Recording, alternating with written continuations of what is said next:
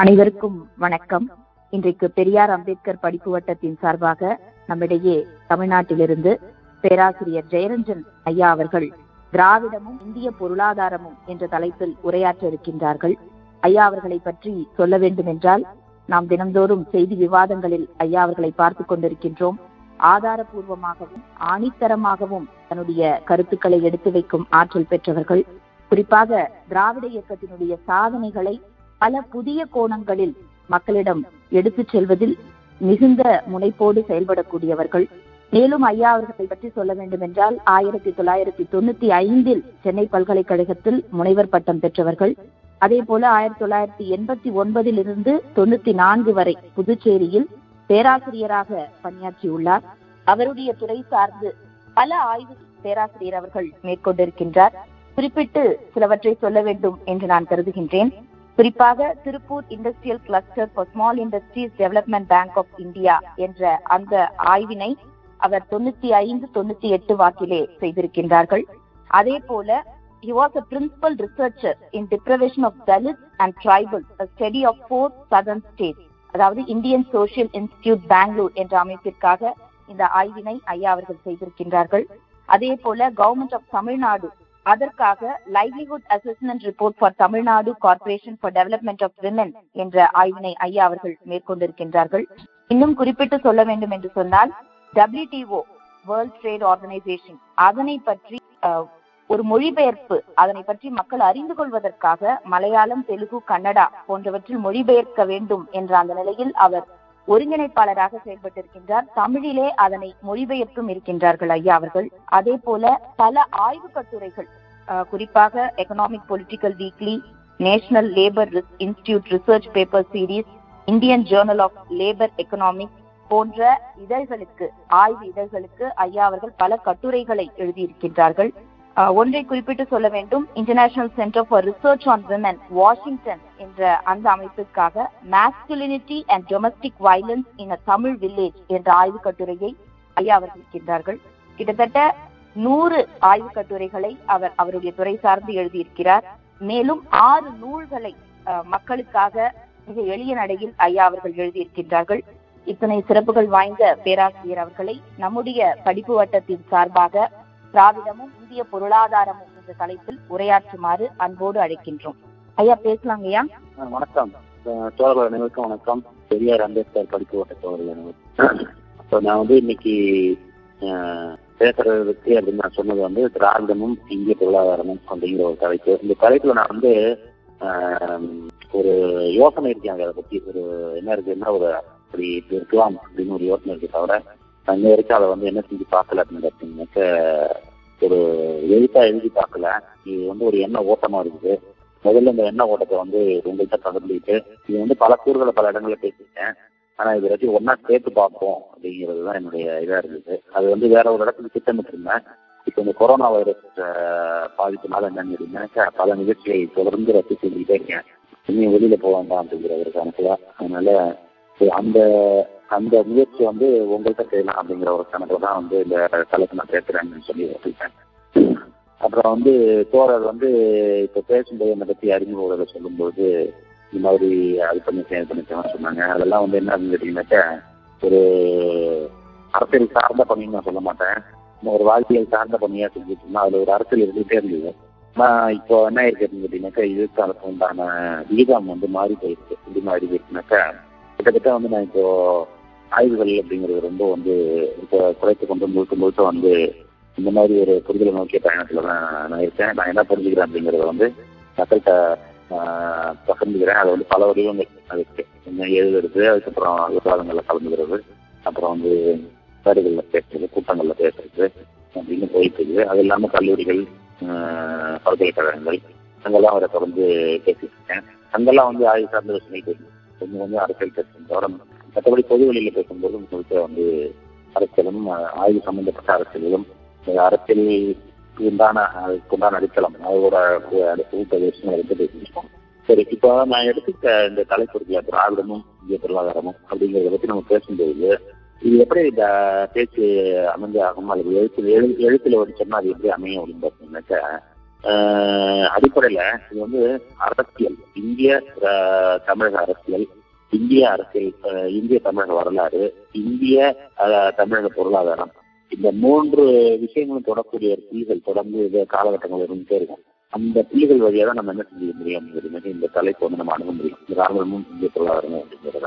ஏன் அப்படி சொல்றேன் அப்படின்னாக்க திராவிடமும் இந்திய பொருளாதாரமும் அப்படிங்கிற தலைப்புல நான் பேசணும் அப்படின்னு சொன்னாக்க அந்த தலைப்பு வந்து எதை ப- எப்படி இருக்க முடியும் அப்படின்னு நான் ப- யோசிச்சு பார்த்தோம் அப்படின்னாக்க அது வந்து திராவிடம் அப்படிங்கிறதுக்கும் சரி இந்தியா அப்படிங்கும் சரி அது அது ரெண்டையும் இணையக்கூடிய ஒரு புள்ளி இருக்கும் அரசியல்ல.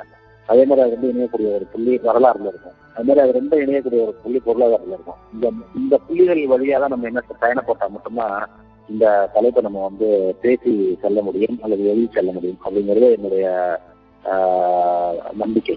அந்த வகையில இன்னைக்கு வந்து ரெண்டுமே செய்து பார்க்கல இப்பதான் மூணு செய்து பார்க்க போறேன். அந்த வகையில இப்போ புதுசா தான் இருக்கும் போது இது அப்படின்னு எனக்கும் புதுசா தான் இருக்கும் அது. சரி.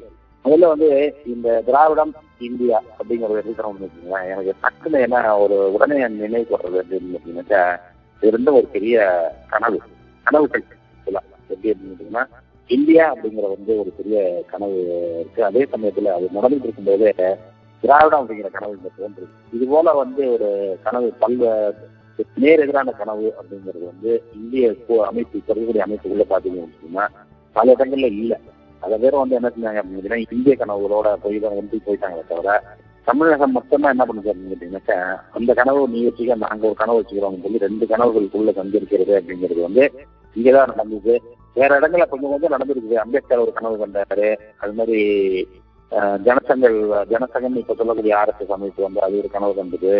அது மாதிரி ஒவ்வொருத்தரும் கொஞ்சம் கொஞ்சம் கனவு கண்டாங்க. ஆனா அதை வந்து நிலைநிறுத்தி அதை வந்து எதிராக இப்போ வரைக்கும் நின்றுட்டு இருக்கிறது அப்படிங்கிறது திராவிடம் தான் ஏன்னா இந்திய கனவு அப்படிங்கிறது வந்து பல வடிவங்கள் எடுத்து போயிட்டே இருக்குது. இப்போ இது நல்லா புரிஞ்சுக்கணும் அப்படின்னு சொன்னோம் அப்படின்னு சொன்னோம்னா என்ன செய்யணும் அப்படின்னு கேட்டீங்கன்னாக்கா அந்த இந்திய அரசியலமைப்பு சட்டம் அந்த இந்திய அர- அரசியலமைப்பு சட்டத்தினுடைய வரலாறு அது எப்படி உருவாக்கப்பட்டது அதுல யார் யார் பங்கெடுத்துட்டா அதுல என்னென்ன போக்குகள் இருந்தது அந்த போக்குகள் என்ன எப்படி இறுதி வடிவம் பெற்றது அப்படிங்கறத நம்ம வந்து கொஞ்சம் படிச்சு பார்த்தோம் அப்படின்னு சொன்னோம்னாக்கா அந்த கனவை பத்திய ஒரு ஒரு ஒரு புரிதல் நமக்கு ஏற்படும். அதே போல இந்த தமிழகத்தை பொறுத்த வரைக்கும் நம்ம வந்து இந்த திராவிடம் அப்படிங்கிற கனவை நம்ம எப்படி பார்த்தோம் அப்படிங்கிறது தெரிஞ்சுக்கணும் சொன்னோம்னாக்கா அது வந்து சுயமரியாதை கட்சி அதுக்கு முன்னாடி இந்த ஜஸ்டிஸ் பார்ட்டின்னு சொல்ல அழைக்கப்படக்கூடிய தென்னிந்திய நல உரிமை சங்கம். அவங்க என்னென்ன பண்ணாங்க அவங்க என்ன கனவு பண்றாங்க என்ன திட்டங்களை முன்னெடுத்தாங்க அப்படிங்கறதுல ஆரம்பிச்சு அதுக்கப்புறம் இப்போ இருக்கக்கூடிய திராவிட கடந்த ஐம்பது ஆண்டுகள்ல மிகவும் போற்றப்படுவது மிகவும் தூக்கப்படுவது மூலியமாக இருக்கக்கூடிய திராவிட ஆட்சிகள் கட்சிகள் இவருடைய அரசியல் இது எல்லாத்தையும் தொடர்ந்து பார்த்தோம் போனோம்னாக்கா இந்த கதையாடலுக்கு அந்த கதையாடல் அதுல இருக்கக்கூடிய எதிர்வினைகள் ஊடாட்டங்கள் அப்புறம் எங்கெல்லாம் ஒன்று ஒன்றிணைந்து போகுது எங்கெல்லாம் இணைஞ்சு போகுது எங்கெல்லாம் பிரிஞ்சு போகுது எங்களை எதிராக நிற்குது அப்படிங்கிறது எல்லாமே நமக்கு புலப்படும். அதன் வழியா தான் நம்ம என்ன செய்ய முடியும் அப்படின்னு கேட்டீங்கன்னாக்கா இந்த ரெண்டு போக்கள் நம்ம புரிஞ்சு முடியும். இது முதல்ல வந்து இந்தியா அப்படிங்கிற கற்பனை எடுத்து பார்த்தோம் போனாக்கா இல்லையாங்கிற கற்பனை அப்படிங்கிறது எப்படி ஒரு ஒரு ஷேப் ஒரு கிறிஸ்டல் ஆயிடுச்சு அப்படின்னு பாருங்களேன். முதல்ல வந்து அதுல பல போக்குகள் இருக்கு. ஒரு போக்கு என்ன அப்படின்னு பாத்தீங்கன்னாக்கா இது வந்து ஒரு இந்து மயமான முழுக்க முழுக்க வந்து இந்து ராஷ்டிரம் அப்படிங்கிற ஒரு அமைப்புக்குள்ள போகணும் அப்படிங்கறத வலியுறுத்துறதுக்கு அப்பயே ஆட்கள் வந்துருச்சு. அவர்கள் எல்லாம் அவர்கள் வந்து முழுக்க முழுக்க வந்து அதை வந்து ஒரு இந்து ராஷ்டிரமா அதை கட்டமைக்கணும் அப்படிங்கிறது. அதாவது அந்த அடையாளம் மட்டுமே இருக்க வேண்டும். மற்ற அடையாளங்கள் எந்த அடையாளமும் இருக்கக்கூடாது அப்படிங்கிறது அவங்க வந்து முன்வைத்த நிலைப்பாடு. வேற அடையாளங்கள் அப்படின்னு சொன்னா என்னென்ன அடையாளங்கள் பார்க்கணும் பாத்தீங்கன்னா அப்படின்னா இப்போ வந்து அது வந்து மொழி வாரியா ஒரு அடையாளத்தை வச்சுக்கலாம் ஜாதி வாரியா ஒரு அடையாளத்தை வச்சுக்கலாம் இன வாரியா ஒரு அடையாளத்தை வைக்கலாம் அப்படிங்கும்போது அவங்க வந்து என்ன சொன்னாங்க அப்படின்னா மத வாரியான அடையாளம் மட்டுமே முன்னேற்றப்பட வேண்டும்ங்கிறது தான் அவங்க எடுத்த நிலைப்பாடு. அது ஒரு பக்கம். இன்னொரு பக்கம் என்ன அப்படின்னு பார்த்தீங்கன்னாக்க இடதுசாரிகள் இருந்தாங்க அவங்க வந்து வகுப்பு வகுப்பு தான் முன்னெடுக்கணும் கிளாஸா இருக்கணும் அப்படிங்கிறது அவங்க வச்ச அவங்க எடுத்த நிலைப்பாடு. இன்னொரு பக்கம் பாத்தீங்க அப்படின்னு சொன்னாக்க இந்த அமெரிக்கா இது இங்கிலாந்துல போய் படிச்சுட்டு வந்த நேரு போன்ற மற்றவர்கள்லாம் இருக்காங்கல்ல அவங்க எல்லாம் வச்ச நிலைப்பாடுங்கிறது வேற. அவங்க வந்து வந்து வேற ஒரு கனவு கண்டாங்க இந்தியாவுக்கு. இதெல்லாம் ஒரு பக்கம் இருக்குது இது எல்லாத்தையும் விட மிகப்பெரிய சக்தியாக விளங்கிய காந்தி மோகன்தாஸ் கரம்சந்த் காந்தி. அவர் வந்து என்ன பண்ணாரு அப்படின்னா அவருடைய கற்பனை அப்படிங்கிறது முழுக்க முழுக்க வேறையா இருக்கு அவர் வந்து என்ன பண்ணாரு அப்படின்னு ராமராஜ்யம் அப்படின்னா என்ன அப்படின்னு அவரே அவர் கற்பனை வச்சுக்கிட்டாரு. அந்த ராமராஜ்யத்தின்படி நம்ம இந்தியா எப்படி கட்டமைக்கப்பட முழுக்க முழுக்க வந்து ஒரு கிராமம் சார்ந்த ஒரு கட்டமைப்பாக தான் இருக்கணும். மற்றதெல்லாம் வந்து அதுக்கு உதவி செய்யக்கூடிய ஒரு அமைப்பா இருக்கணும் அப்படிங்கிறது தான் அவர் வைத்த கற்பனை. அந்த கற்பனை வந்து என்ன தெரியுமா துரதிருஷ்டவசமாக அவருடைய பிரதான சிலர்களாக விளங்கிய நேரு பட்டேல் ஆக ரெண்டு பேராலையுமே அது முற்றிலுமாக நிராகரிக்கப்பட்டது. அப்போ இதெல்லாம் ஒரு பக்கம் நடந்து பேசும்போது அம்பேத்கர் அப்படின்னு ஒரு பெரிய ஆளுமை வருது.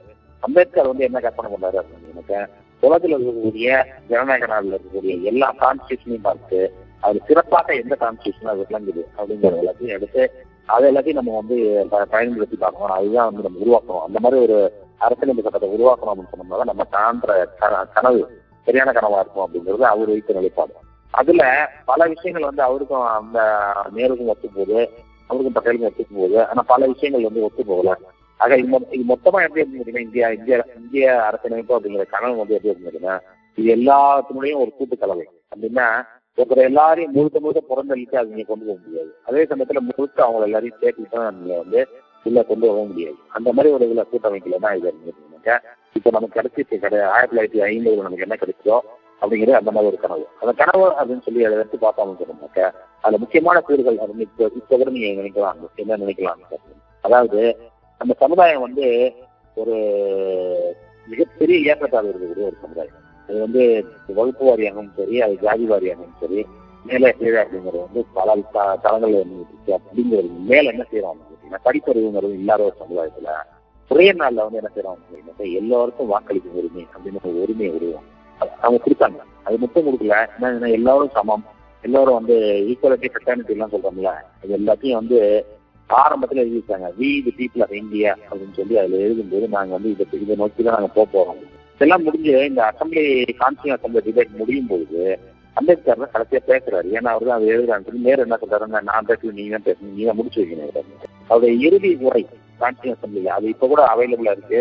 அது யாரெல்லாம் வந்து அதுல ஆர்வம் இருக்குமோ அதை எடுத்து படிச்சு பாருங்க. அதை படிச்சு பார்த்தீங்கன்னா தெரியும். அவருக்கு வந்து அதுல இருந்த அந்த அவரு வடித்த கான்ஸ்டியூஷன் அதுக்கப்புறம் இந்தியாவில் இருக்கக்கூடிய நிலைமை ரெண்டையும் சேர்த்து அவர் அதை படிச்சு பார்த்து அவரோட யோசனை எல்லாம் வந்து அந்த கடைசி பேஜில் பேசியிருக்காரு. அதுல என்ன சொல்றாரு அப்படின்னு கேட்டீங்கன்னா இது வந்து ஒரு பெரிய மாபெரும் சட்டம். இது இந்த நம்ம எழுதியிருக்கிறது அப்படிங்கிறது. நடைமுறைங்கிறது முற்றிலும் வேறு அப்படிங்கிறது எனக்கு நல்லா தெரியும். அந்த அவ்வளவு முரணான ஒரு கால சந்தர்ப்பத்தில் நம்ம வந்துட்டு இருக்கோம். அது எப்படி அப்படிங்கிற நாளையில இருந்து இவ்வளவு ஏற்றத்தாழ்வு உள்ள எல்லாருக்கும் அடிப்படையில உரிமை வந்து நம்ம சொல்ல போறோம். இதெல்லாம் எப்படி செயல்பட போகுது? செயல்படணும் அப்படின்னு சொன்னா என்ன வேணும்? அப்படிங்கிறதெல்லாம் அவர் முன் வச்சிருக்காரு அப்படின்னு சொல்லும்போது அவர் ரெண்டு மூணு விஷயங்கள் ரொம்ப முக்கியமா சொல்லிட்டு போனார். என்ன சொல்லிட்டு போனார் அப்படின்னு இந்த கற்பனையை நீங்க வந்து எப்படி பிடிக்கணும்? நீங்க அங்க போய் சேரணும் அப்படின்னு சொன்னோம்னாக்க நம்ம வந்து பல இடங்களில் கடந்து போயாகணும் அதற்கு வந்து மிக முக்கியமா நம்ம செய்ய வேண்டியது என்ன அப்படின்னா எந்த காலத்திலையும் இந்த அரசமைப்பு சட்டம் அப்படிங்கிறது வந்து இதுதான் நம்மளை வழி நடக்கணும் அப்படிங்கிறது ரொம்ப உறுதியா இருக்கணும். அதை வந்து நீங்க என்ன செய்ய முடியாதுன்னு கேட்டீங்கன்னா அதை முறிச்சீங்கனாலோ அல்லது அது காலில் போட்டு முடிச்சிங்கனாலோ உங்களுக்கு வந்து வாழ்வே கிடையாது. மீண்டும் வந்து அதைய இதுக்கு போயிட வேண்டியதான் அப்படிங்கறது வந்து தெளிவா வந்து வரையறுத்துருக்காரு ஒண்ணு அது மாதிரி போகாமல் இருக்கணும் அப்படின்னு சொன்னா நீங்க என்ன செய்யணும்னா இதுதான் தலையாயுன்னு நினைச்சீங்கன்னா எந்த தனி மனிதனையும் மிகப்பெரிய எவ்வளவு பெரிய கல்யாணம் தெரியும் சரி அவன் முன்னாடி வந்து உங்களோட உரிமையை நீங்க விற்க கொடுக்க கூடாது அதுல மூட்டாவது வந்து அந்த பொறுப்பு யார்கிட்ட இருக்கணும் அப்படிங்கிறது தகுந்த நபர்களை வந்து ஒப்படைக்க வேண்டியது ஜனநாயகம்ங்கிற முறையில உங்க கையில இருக்கு. இதெல்லாம் நம்ம மட்டும்தான் இந்த அரசியல் சட்டம் அப்படிங்கிறது வந்து இந்த கற்பனையும் இந்த இது இருக்குல்ல என்னது இது ஒரு மாபெரும் கனவுன்னு சொன்னோம்ல அந்த கனவையும் வந்து நம்ம நிறைவேற்றிக்க முடியும் அப்படின்னு சொல்லி அவர் கடைசியா சொல்லிட்டு போனாரு. இப்போ கடைசியா நடந்தது என்ன அப்படின்னு பாத்தீங்கன்னாக்கா ஆரம்ப காலத்துல இந்த பொருளாதாரம் அப்படின்னு எடுத்து பார்த்தோம்னா அவர் அதுலயும் சொல்றாரு பொருளாதாரம் ஒரு பெரிய ஏற்றத்தாழ்வு இருக்கு அந்த ஏற்றத்தாழ்வுக்குள்ள நம்ம எல்லாரையும் சமூகம் சொல்லி தான் வாக்களிக்க வச்சிருக்கோம். அதாவது பொருளாதார ரீதியாகவும் சமுதாய ரீதியாகவும் அவ்வளவு பெரிய ஏற்றத்தாழ்வு இருக்குல்ல வாக்கு அப்படின்னு வரும்போது எல்லாரும் சமம் அப்படின்னு சொல்றது இருக்குல்ல. அப்போ ஈக்குவாலிட்டி வித் இன்இக்வாலிட்டி அதுதான் வந்து நம்ம நம்ம நம்ம இன்னும் நமக்கு கிடைக்குது. நம்ம ஆயிரத்தி தொள்ளாயிரத்தி ஐம்பதுல ஆரம்பிக்கும் போது ஒரு அன்இக்குவல் சொசைட்டிக்குள்ள ஈக்குவலான ஒரு விஷயத்தை கொண்டு வர்றோம். அது அப்படின்னு சொன்னா அது வந்து சரியா அது எவ்வளவு பெரிய முரண் அப்படின்னு சொல்றோம். சொல்லும் சொல்லும்பொழுது ஏன்னா அதுக்கு பாசிட்டிவா அதுக்கு ஃபேவரபிளா ஆர்கியூ பண்ணவங்க. என்ன இந்த கனவு வந்து ரொம்ப முக்கியம். ஏன் அப்படின்னு கேட்டீங்கன்னா யாரெல்லாம் அணிக்கலை இருந்தாங்களோ யாரெல்லாம் கீழே இருந்தாங்களோ ஜாதி ரீதியாகவும் சரி பொருளாதார ரீதியாகவும் சரி அவங்களுக்கு வாக்குற ஒரு உரிமை வரும்போது அவங்களுக்கு வந்து ஒரு ஸ்பேஸ் வருது. என்ன ஸ்பேஸ் அப்படின்னா நெகோசியேட் பண்றது யாரோட நெகோசியேட் பண்ணணும்? அப்படின்னு பார்த்தீங்கன்னா யார் வந்து மேல இருக்காங்களோ அவங்க வந்து இவங்கள்ட்ட நெகோசியேட் பண்ணுவாங்க கேட்ட கீழ் மட்டத்தில் இருக்கவங்க அவங்க தான் பெரும்பான்மையா இருக்காங்க. அவங்கள்ட்ட நீங்க நெகோசியேட் பண்ணியே ஆகணும். அதன் வழியாக இந்த ஜனநாயகம் கட்டமைக்கப்படும் அப்படிங்கிறது அவர்களுடைய கற்பனை அவர்கள் வச்ச வாதம் வாதம் அப்படின்னு இப்போ அதுபடிதான் வந்து நம்ம தொடர்ந்து என்ன பண்ணிட்டு இருக்கோம் அப்படின்னா ஆயிரத்தி தொள்ளாயிரத்தி ஐம்பது இப்போ வரைக்கும் பயணம் பண்ணிட்டு இந்த கற்பனை ஒரு பக்கம் இருக்கட்டும். இன்னொரு கற்பனை எடுத்து பார்த்தோம் திராவிடங்கிற கற்பனை. திராவிடங்கிற கற்பனை என்னவா இருக்கு அப்படின்னா எப்போ வந்து அம்பேத்கர் இதை பத்தி பேசுறாரோ எதை பத்தி? நம்ம வந்து அம்பேத்கர் பேசுறாரு நேரு பேசுறாரு காந்தி பேசுறாரு எல்லாம் பேசுறாங்க. எல்லாரும் பேசும்போது எப்படி வந்து மேலையும் கேள்வியுமா இருக்கு? சமுதாயம் வந்து இவ்வளவு சீர்கட்டு இருக்கு. பிரிஞ்சு கிடக்கு. ஒற்றுமை இல்லாம இருக்கு. இது வந்து சமத்துவம் அப்படிங்கிறதுக்கு உண்டான ஒரு பேசே இல்லை. ஏன்னா இந்து சமுதாயம் அப்படின்னு சொல்லி மிக பெரும்பான்மை பண்ணிக்கிற சமுதாயத்துக்குள்ள என்ன இல்லை அப்படின்னா சமத்துவம் இடமே கிடையாது அடிப்படை கொள்கையே அதற்கு நேர் எதிரானது அப்படிங்கிறது இங்க எல்லாருக்கும் தெரிஞ்சிருக்கு. அவங்க என்ன சொல்றாங்க அப்படின்னா அரசியல் வழியாக இந்த ஓட்டு அப்படிங்கிற வாக்குரிமை வழங்க வழங்குவது வழியாக நம்ம என்ன செய்ய முடியும் அப்படின்னா இதை நெகோசியேட் பண்ணி அடுத்தடுத்த தேதி நம்ம போயிட முடியும் அப்படிங்கிறது அது அதற்கு தேக்கடாக பல ப்ரொவிஷன்ஸ் ஏற்படுத்துறாங்க. அதுக்கு உண்டான இன்ஸ்டியூஷன்ஸை உருவாக்குறாங்க. அதுல தான் வந்து செயல்படுது. எப்படி அப்படின்னா அதான் இந்த நாளையும் தனித்தனியா வச்சாங்க. எப்படி வச்சாங்க? லெஜிஸ்லேச்சருங்கிறது தனி கோர்ட்டுங்கிறது தனி லாங்கிறது தனி போலீஸுங்கிறது தனி அப்படின்னு தனித்தனியாக வச்சது காரணம் என்ன அப்படிங்கிறது நாலு சுதந்திரம் கொடுத்து வச்சோம் அதுதான். அதுக்கு காரணம் என்ன அப்படின்னா இதன் வழியாக மட்டும்தான் நம்ம அதை நோக்கி பயணப்பட முடியும். அப்படின்னு சொன்னா ஒருத்தனுடைய அடிப்படை உரிமைகள் த- தகர்க்கப்படுது அது பிரச்சனை ஆகுது அப்படின்னு அவன் நேரம் உடனே எந்த நேரமும் போய் கோர்ட்டினுடைய கதவுகளை தட்டலாம் அப்படின்னு உருவாக்கி உருவாக்கி அமைச்சதுக்கு காரணமே அதுதான். இதுதான் வந்து இவர்களுடைய கற்பனை. அதுக்கு நேர் எதிரான கற்பனையாக திராவிடம் அப்படிங்கிற கற்பனை அமைஞ்சது. அதுக்கு காரணம் என்ன அப்படின்னா அவங்க அதே விஷயத்தை தான் பேசுறாங்க. என்ன பேசுறாங்க? எப்படின்னா இந்த மாதிரி நம்ம வந்து சமத்துவத்தை நோக்கி போகணும். சமத்துவமா அவங்க சொன்னது என்ன சொன்னாங்க பார்த்தீங்கன்னாக்கா இந்த மாதிரி வந்து இப்போ அம்பேத்கர் சொல்லி எலாபரேட்டா பண்ணிக்கிற மாதிரி அவங்க பண்ணலைன்னாலும் என்ன பண்ணாங்க? சமுதாயத்துல அவங்க நேரடியா அவங்க பார்த்த பிரச்சனை இருக்குல்ல அவங்க பார்த்த பிரச்சனை அப்படின்னு சொல்லிட்டு என்ன ஆயிரத்தி தொள்ளாயிரத்தி இருபது. ஆயிரத்தி தொள்ளாயிரத்தி இருபதுல அவங்க பார்த்த பிரச்சனை. ஆயிரத்தி தொள்ளாயிரத்தி இருபதுல பார்க்க பிரச்சனை அப்படின்னு சொல்லும்போது பார்க்கக்கூடிய இடத்துல அவங்க என்ன நாளாக்கு முன்னாடி எடுத்து அப்படின்னா அது மட்டும் பேசிட்டாங்க அஞ்சு இஞ்சினாக்க இப்போ அயோத்தியாஸ் எடுத்து பார்த்தீங்க அவர் எழுதி சொல்ல படிச்சு பார்த்தீங்கன்னு வச்சுங்க அயோத்தியாஸ் நம்ம தெளிவாக சொல்றாரு இவங்க வந்து எப்படிலாம் ஏமாத்திட்டு இருக்காங்க நம்ம நம்ம வந்து நம்ம யாரு? திராவிடங்கிறது நம்ம. ஆனா இவங்க வந்து ஆரியர்கள்ங்கிறவங்க வந்து யாரு? அவங்க எப்படி வந்து அவங்க ஊர போறாங்க அவங்க என்னென்ன பண்ணிட்டு இருக்காங்க அப்படிங்கறதெல்லாம் அவர் சொல்றாரு. அதுக்கு முன்னாடி அந்த மாதிரி பதிவுகள்லாம் இருக்கு தொடர்ந்து இருக்கு. அதுக்கு முன்னாடி வந்து சங்கங்கள் பண்ணிருக்காங்க அதை பத்தி வந்து மற்ற இந்த பெட்டிஷன் வச்சிருக்காங்க பிரிட்டிஷ் ஆட்களுக்கு இந்த மாதிரி இவங்க ரொம்ப அநியாயமா இதெல்லாம் மாட்டாங்க கிராமங்கள் வந்து தொடர்ந்து அவங்க பேசிட்டே இருக்காங்க. அதற்கு பிறகு இவங்க வந்து இந்த அதற்கு உயர்த்தி அதிகாரர்களே சில பேருக்கு வந்து கல்வி கிடைச்சு அவங்க வந்து பெரிய செல்ல ப- மருத்துவர்கள் ஆகும்போது தான் அவங்க வந்து என்ன செய்யறாங்க அப்படின்னா அவர்களுக்கு அதுக்கு உண்டான ரிசோர்ஸஸ் வருது. என்ன ரிசோர்ஸஸ் வருது? இது வந்து நாயர் டாக்டர் நாயரா இருக்கட்டும் இதா இருக்கட்டும் பிட்டி தேராயரா இருக்கட்டும் இவங்க எல்லாம் என்ன பண்றாங்க அப்படின்னா எல்லாருக்கும் வந்து அந்த மாதிரி வந்து ஒரு பெரிய பொசிஷன் சோஷியல் பொசிஷன் வருது அதிகாரம் கையில கிடைக்கும் போது அவங்க வந்து இது நல்லா உணர்றாங்க. உணர்ந்து அதுக்கு பெரிய வரலாறு. உணர்றாங்கன்ட்டு.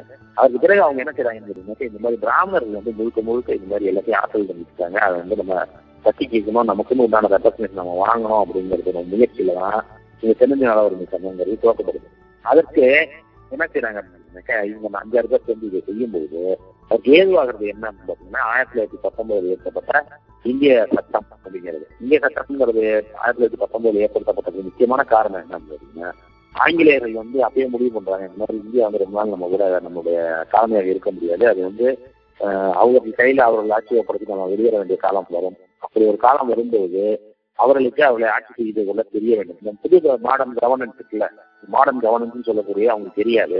அதனால அவங்களுக்கு சொல்லிக் கொடுக்கணும் அப்படின்னு சொல்லிட்டு அவங்க என்ன செய்யறாங்க தெரியல ஏன்னா ஆயிரத்தி தொள்ளாயிரத்தி பத்தொன்பது சட்டத்தின்படி அதிகாரத்தை வந்து நம்ம பிரிச்சுக்கலாம் அதாவது உள்ளூர் ஆட்களுக்கு நம்ம அதிகாரத்தை கொடுத்து அவங்களோட பழக்கிறது அதிகாரத்தை எப்படி செலுத்தணும் அப்படிங்கிறத பழக்கிறது அப்படிங்கிற ஒரு முடிவுல சட்டம் ஏற்றப்படுது. அதன்படி தான் வந்து என்னன்னா இரட்டை ஆட்சி முறை அப்படிங்கிறது கொண்டு வரப்படுது.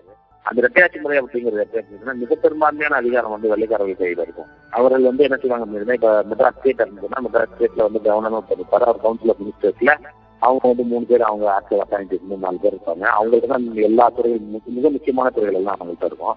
ஆனால் வெகு சில துறைகள் அதாவது ரொம்ப அதாவது நேரடியாக சட்டம் ஒழுங்கு பணம் அது அது மாதிரி சம்பந்தம் இல்லாத விஷயங்கள். அவங்கள்ட்ட நேரடியாக சம்பந்தம் ஆட்சி பற்றிய நேரடியாக சம்பந்தம் இல்லாத விஷயங்கள். மக்கள் அந்த திட்டங்களை செயல்படுத்தக்கூடிய விஷயங்கள் யார்கிட்ட அதெல்லாம் வந்து என்ன செஞ்சாங்க இந்த மாதிரி வந்து மக்களால் தேர்ந்தெடுக்கப்படக்கூடிய புதிய பிரதிநிதிகள் அவங்கள்ட்ட ஒப்படைக்கலாம்னு சொல்லி ஒப்படைக்கிறாங்க. அப்போ அந்த மாதிரி வந்து வரும்போது அந்த சட்டம் வந்து அவர் அதற்காக முதல் தேர்தல் நடக்கும்போது அந்த தேர்தலில் வந்து காங்கிரஸ் முற்றிலும் புறக்கணித்தது நிலையாக இந்த தென்னிந்திய நலவரட்சி ஜஸ்டிஸ் பார்ட்டி வந்து என்ன செய்யுது ஆட்சி எடுத்துக்குது ஆட்சியில் அதிகாரிகள் உட்காருது. அந்த ஆட்சி அதிகாரிகள் உட்காரும்போது அதனுடைய விருப்பினர்கள்லாம் உறுப்பினர்கள்லாம் அவங்க இருக்காங்க. அவங்க இருக்கும்போது என்ன செய்யறாங்க அப்படின்னா இந்த மாதிரி வந்து இவ்வளவு பெரிய அநியாயம் நடந்துட்டு இருக்கு இதை வந்து கட்டி கேட்பாரு யாரும் இல்லையா? அப்படின்னு சொல்லி அவங்க வந்து அந்த முதல் சட்டத்தெல்லாம் கொண்டு வராங்க. தின இடஒதுக்கீடுங்கிற சட்டம் அதுக்கப்புறம் வந்து மதிய உணவு போடுறது அப்படிங்கிற திட்டம் ஒரு பள்ளிக்கூடங்களை திறக்கிறது அப்படிங்கிற திட்டம். இந்த மாதிரி பல திட்டங்களை அவங்க செயல்படுத்துறாங்க. அப்புறம் வந்து இந்து அறநிலையத்துறைன்னு ஒரு துறையை ஏற்படுத்தி கோயில்கள் வழியாக பிராமணர்கள் உயர்ஜாதி கொள்ளையடிக்கிறது அப்படிங்கிறது நிறுத்துறது அப்படிங்கிறதுக்காக அவங்க ஏற்படுத்துறது அந்த சட்டம்.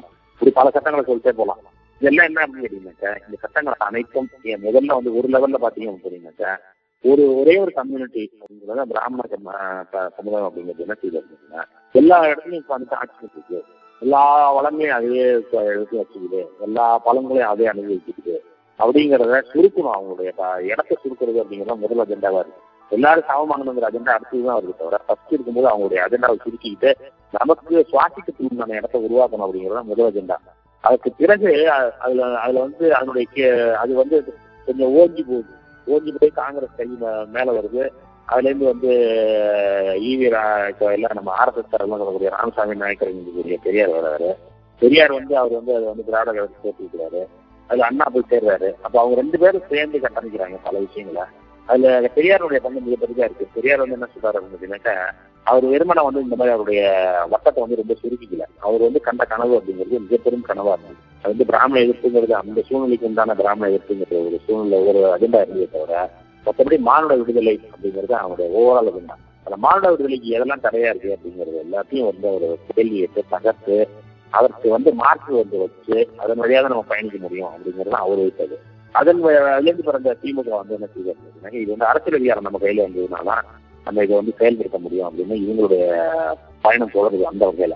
அப்போ எந்த ஒரு இடத்துல இவங்க ரெண்டு பேரும் ஒன்னா சேர வேண்டிய ஒரு சூழ்நிலை வருது அப்படின்னு எப்ப திமுகங்கிற ஒரு கட்சி தோற்று கேட்டு அது வந்து எப்போ வந்து அரசியலமைப்பு சட்டத்துல படி தேர்தல் நிக்கிறது அப்படின்னு சொல்லி அவங்க தேர்தல் நிற்கும் போது என்ன ஆயிடுறாங்க அப்படின்னா இந்த இந்திய கனவையும் இந்த கனவையும் ஒரு இடத்துல இப்போ வந்து தொட வேண்டிய ஒரு சூழ்நிலை வருது அந்த பயணம் தொடங்கி அவங்க முதல்ல எலெக்ஷன் நிற்கிறாங்க அப்புறம் அடுத்தது வந்து ரெண்டு எலெக்ஷனுக்குள்ள அடுத்த இது வந்து ஆட்சி எடுத்துக்கிறாங்க.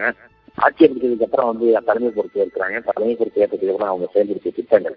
அந்த திட்டங்கள் வழியாக இவருடைய அப்படிங்கிறது வந்து காட்டித்தரும் இங்க என்ன காட்டியிருக்காங்க அப்படின்னா இந்திய அரசு இந்திய பொருளாதாரம் அப்படின்னு பார்த்தோம் இந்திய பொருளாதாரம் எப்படி ஆரம்பத்துல எப்படி இருக்கு அப்படின்னு பார்த்தோம்னா ஒரு மாதிரி நேருடைய கனவுப்படி அந்த பொருளாதாரம் கட்டமைக்குது அவர் என்ன சொல்றாரு அப்படின்னு பார்த்தீங்கன்னா ஐரோப்பாவினுடைய கனவாக இருந்த சோசியலிச சமுதாயம் அதே சமயத்துல என்னவா இருக்கக்கூடாது? கூடாது ஜனநாயகமும் சோசியலிசமும் இணைந்த ஒரு அமைப்பை உருவாக்கணும். அதனால அவர் வந்து ஐந்து வருடங்களுக்கு தேர்தல் நடத்துறது ஒரு முறை தேர்தல் நடத்துறது அப்படிங்கிறதுல இருந்து அவர் பின்வாங்கினதே கிடையாது எப்பொழுதுமே.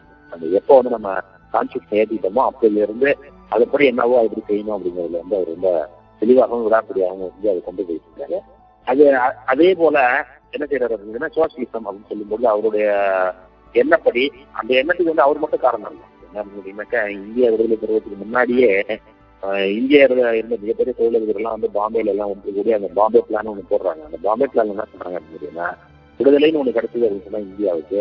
அந்த விடுதலைக்கு பிறகு தொழில் முயற்சி இந்தியா வந்து தொழில் முயற்சி தொழில்மயமாகணும் அப்படின்னு சொன்னாக்க எங்கள்கிட்ட போதுமான அளவுக்கு பணங்கள் கிடையாது. அதனால அரசு தான் வந்து அதனுடைய முன்முயற்சியாக முன்கை எடுக்கணும்.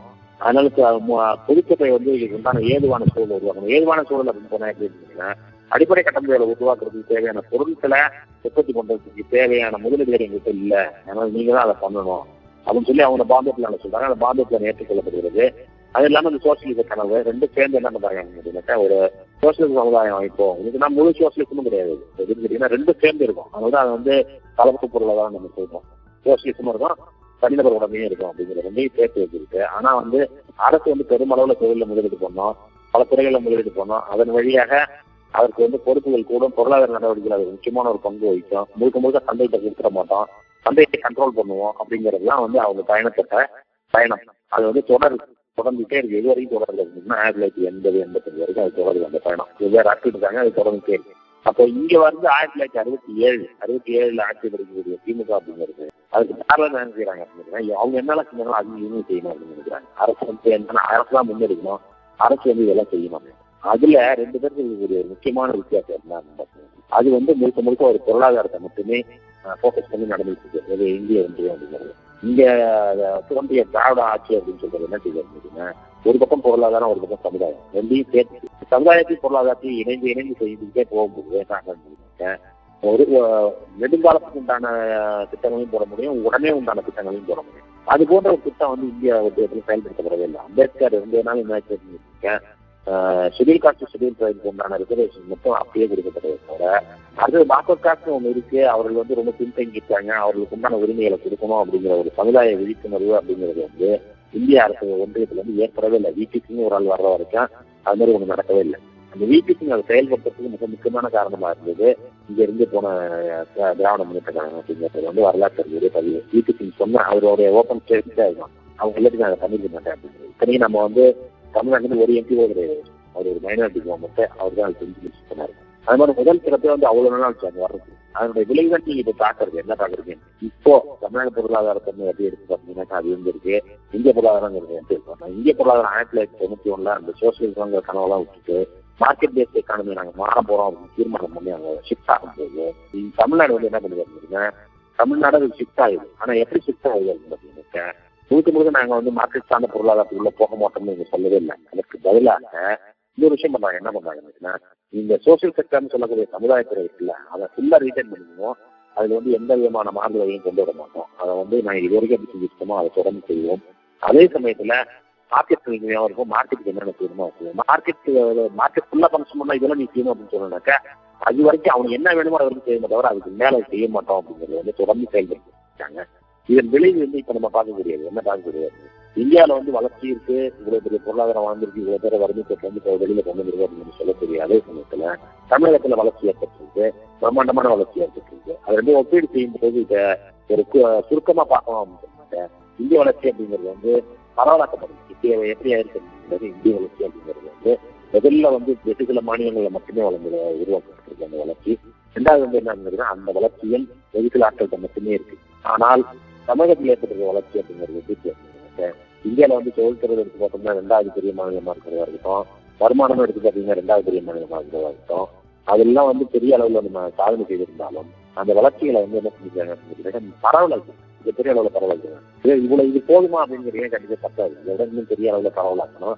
நாட்டு மற்ற எல்லா மாநிலங்களும் ஒப்பிட்ட அளவுல பார்க்கும்போது இது வந்து மிகவும் பரவலாகணும் அதுக்கு வந்து சாதகமா இருந்தது அப்படின்னு சொல்லி எடுத்து பார்த்தீங்கன்னா அது சாதகமா இருந்தது அப்படிங்கிறது நமக்கு நமக்கு இருந்த கற்பனை. நம்மளுடைய கற்பனை என்ன அப்படின்னு ஒரு சமூக நீதிங்கிறது நம்மளுடைய கற்பனை. சமூக நீதி அப்படிங்கிறது வந்து செயல்படுவது சமூக நீதி அப்படிங்கிறது நம்ம கற்பனை பண்றோமோ இல்லையோ மற்றவர்கள் கற்பனை பண்ணிக்கிறது அப்படிங்கிறது வந்து படிப்புலையும் வேலை வாய்ப்புலையும் கிடைக்கக்கூடிய இடஒதுக்கீடு அப்படிங்கிறது மட்டும் தான் அவங்க கற்பனை பண்றாங்க. அந்த மாதிரி கிடையாது. சமூக நீதி அப்படிங்கிறது வந்து ஒரு ஃபிக்ஸ்டு நோஷன் கிடையாது. வந்து கான்ஸ்டன்டா இவால்வ் ஆகிட்டே இருக்கு. கான்ஸ்டா இவால்வ் ஆகும்போது என்ன செய்யறோம் அப்படின்னாக்க சமுதாயத்தில் இருக்கக்கூடிய ஏற்றத்தாழ்வுகள்ல யாரெல்லாம் கீழே இருக்காங்களோ அவர்கள் எந்த விதமான விஷயத்திலையும் விடுபட்டு போயிருக்கிறாங்க அவர்களுக்கு சிறப்பான ஏற்பாடுகள் சிறப்பு ஏற்பாடுகள் செய்யப்பட வேண்டும். அந்த சிறப்பு ஏற்பாடுகள் வழியா அவர்கள் வந்து எதை நோக்கி ஒரு நகரமா அப்படின்னாக்க மேலே யார் இருக்காங்களோ அவங்க நோக்கி நகரணும் அது மட்டும் இல்ல அதிகாரம் அப்படின்னு சொல்லும்போது வெறும் அரசு அதிகாரம் மட்டும் இல்ல படிக்கிறது ஒரு அதிகாரம் தான் வீடுங்கிறது ஒரு அதிகாரம் தான் உணவுங்கிறது ஒரு அதிகாரம் தான் அதன் வழியாக பெண் உரிமைங்கிறது ஒரு அதிகாரம் தான் அதன் வழியாக வந்து இந்த அதிகாரத்தில் வந்து நம்ம வந்து சமுதாயத்தில் அதிகாரம் எதை சொல்றோமோ அந்த அதிகாரத்துல அவர்களுக்கும் அவர்களுக்கு உரிய பங்கு பங்கை பெறுவதற்கு ஏதுவாக அவளே அவர்கள் தயாரிக்கிறது அப்படின்னு சொல்ற ஒரு காலகட்டத்தை நோக்கி நகர்த்துறது இருக்குல்ல அது இதே இருக்கிறது அதன் வழியாகத்தான் இவர்கள் எல்லா திட்டங்களும் செயல்படுத்துறாங்க அந்த திட்டங்கள் அவர்கள் செயல்படுத்துறது. விளைவுதான் என்னன்னு இந்த நம்ம பார்க்கக்கூடிய இந்த பரந்துபட்ட வளர்ச்சி அப்படிங்கிறது. இந்த பரந்துபட்ட வளர்ச்சியினுடைய விளைவு இப்ப நம்ம பார்க்கக்கூடியது இந்த வந்து இந்திய ஒன்றியத்துக்குள்ள அதுல வந்து எவ்வளவு ஏற்றத்தாழ்வுகள் அதுக்கப்புறம் வந்து தமிழகத்துல எவ்வளவு ஏற்றத்தாழ்வுகள் இருந்தாலும் இப்ப நம்ம ஏற்கனவே ஏற்படுத்தி வச்சிருக்கிற இன்னும் தொடர்ந்து செய்யப்பட வேண்டிய அந்த பரவலாக்கல் அப்படிங்கிறது வந்து மக்களை இன்னும் மேலும் மேலும் பெரிய பெரிய வாய்ப்புகளை உருவாக்கி அந்த வாய்ப்புகளை நோக்கி நகரத்துக்கு உண்டான ஏது சூழ்நிலையை ஏதுவாக்கியிருக்கு அப்படிங்கிறது தான் என்னுடைய முடிவு. அந்த மாதிரி ஒரு ஏதுவாக்கல் அப்படிங்கிறது இந்திய அளவில் நடைபெறல. அது நடைபெறாத விளைவு தான் என்ன ஆகுது அப்படின்னாக்க இந்த எங்கெல்லாம் வந்து இந்த மாதிரி ஒரு சோசியல் மூவ்மெண்ட் அப்படின்னு சொல்லக்கூடிய ஒரு சமுதாய இயக்கம் தோன்றி வளர்ந்ததோ அந்த மாநிலங்கள் ஒரு ஒரு ரெண்டு மூணு மாநிலங்கள் தான் அந்த தோன்றி வளர்ந்து கேரளா வளர்ந்துருக்கு கர்நாடகா வளர்ந்துருக்கு தமிழ்நாடு வளர்ந்துருக்கு. அதன் விளைவு என்ன பொருளாதார வாய்ப்புகள் வரும்போது இந்த மாநிலங்கள் வளர்ற வேகத்துல மற்ற மாநிலங்களால வளர முடியல. ஒரு காலத்துல அவ்வளவு வளம் மிக்க அவ்வளோ செல்வம் மிக்க ஒரு மாநிலமாக இருந்த யூபி பீகாரையோட சில தென் இந்த மாநிலங்கள்லாம் எப்படி இருக்கு மிகப்பெரிய அளவுல வளர்ச்சி வந்திருக்குது அவரோட அவர்களுக்கு நம்ம தெரியக்கூடிய வருமான இடைவெளி அப்படிங்கிறது வந்து பல மடங்காகி அது இன்னும் மேலும் மேலும் விரிவடைஞ்சு போயிட்டே இருக்குது.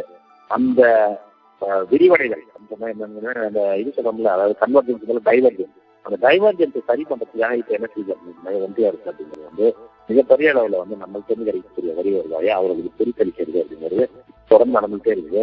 அதுக்காக இவர்கள் எல்லாம் குரல் கொடுத்துட்டே இருக்காங்க. ஏன்னா நான் நீங்க என்ன சொல்ல முடியாது? எங்கள்கிட்ட வாங்கி அங்கிட்ட கொடுங்க நீங்க சொல்ல முடியாது. அதுக்கு பதிலாக எங்களுக்கும் கூட கொடுங்க அப்படிங்கிறதான் ஒரு வச்சக்கூடிய கோரிக்கையா இருக்கு.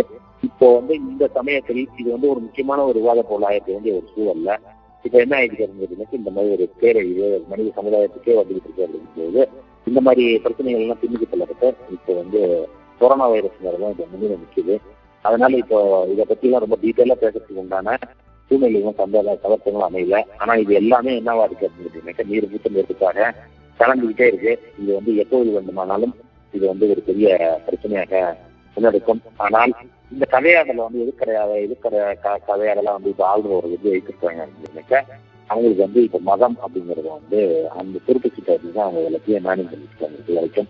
இதெல்லாம் வந்து விஷயம் கிடையாது. இந்தியாங்கிறது ஒன்று தான் இந்தியாங்க இந்தியர்கள் அனைவரும் ஒரு இந்துக்கள் அனை இந்துக்கள் தான் இந்தியர்கள். மற்றவங்களெல்லாம் வந்து இந்தியர்கள் கிடையாது அப்படிங்கிறது அவங்க முன்னெடுத்தா இருக்கு.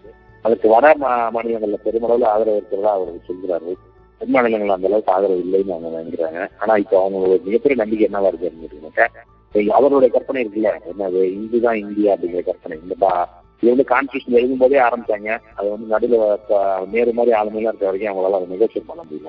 அதற்கு பிறகு ஆயிரத்தி தொள்ளாயிரத்தி எண்பது அப்படிங்கிறதுக்கு பிறகு அது மிகப்பெரிய அளவில் இதை கட்டமைப்பு கொண்டு வந்துருக்காங்க அதற்கு எதிராக செயல்பட வேண்டிய அமைப்புகள் எல்லாம் சீர்குலைஞ்சு எல்லாம் சின்னபின்னமாயிட்டு இது திறக்கிறதுனால அவங்க வந்து இந்த மாதிரி வெற்றி பெறாங்க இந்த சின்னபின்னமா ஆறுது அப்படிங்கிறதுக்கு வந்து மிகப்பெரிய பொறுப்பு வந்து காங்கிரஸ் தனி இருக்குங்கிறது என்னுடைய நம்பிக்கை. என்ன கேட்டீங்கன்னாக்கா இந்த ஒற்றை அடையாளத்தை பில்டு பண்ணும்போது என்னன்னு கேட்டீங்கன்னாக்கா இந்த ரீஜனல் விஷயங்கள்லாம் இருக்குல்ல பிராந்திய விஷயங்கள்னு சொல்லும்போது தமிழ் அடையாளங்களையோ அல்லது வந்து மற்ற அடையாளங்களையோ அவருக்கு என்னைக்கும் விரும்பினதே கிடையாது. அதுக்கு எவ்வளவு தொல்லை பண்ணணுமோ அவர் தொல்லை பண்ணிட்டே இருந்துச்சாங்க தொடர்ந்து அதுக்கு உண்டான பலாபலங்களை வந்து இந்த அவர்களும் சேர்ந்து அனுபவிக்கிறாங்க.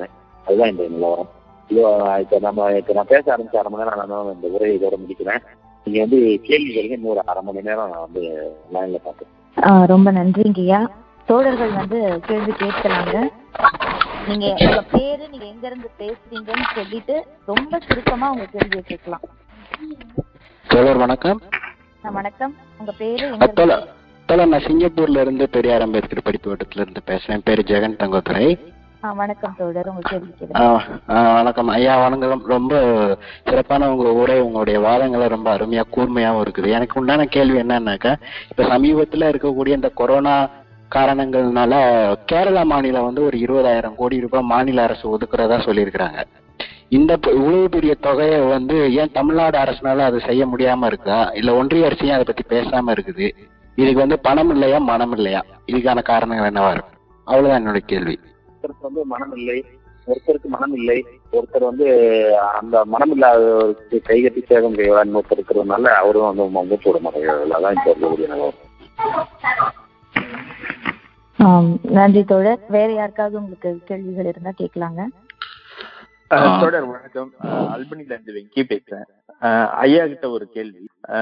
கொஞ்ச நாளைக்கு முன்னாடி முகநூல்ல வந்து ஒரு பேச்சு எழுந்தது. அதுல வந்து என்ன குற்றச்சாட்டு வச்ச வச்சாங்க அப்படின்னு கேட்டீங்கன்னா திராவிட கொள்கைகளுக்கு பொருளாதாரத்துக்கும் எந்த சம்பந்தமும் கிடையாது. அவர்கள் அந்த தொடங்கின அண்ணாவா இருக்கட்டும் இல்ல அவங்களுக்கு அந்த விஷனே இல்ல. இந்த மாதிரியான வளர்ச்சி வந்து இதெல்லாம் பண்ணா இந்த வளர்ச்சியை நோக்கி நம்ம போவோம் அப்படிங்கிற ஒரு என்னெல்லாம் அவங்களுக்கு கிடையாது. அவங்களுக்கு பொருளாதார அறிவே கிடையாது அறிவுன்றதோ இல்ல அதனுடைய கண்ணோட்டன்றதோ இல்லாம இருந்தது. அவங்க அங்க இருந்த விஷயங்களை பண்ணாங்க.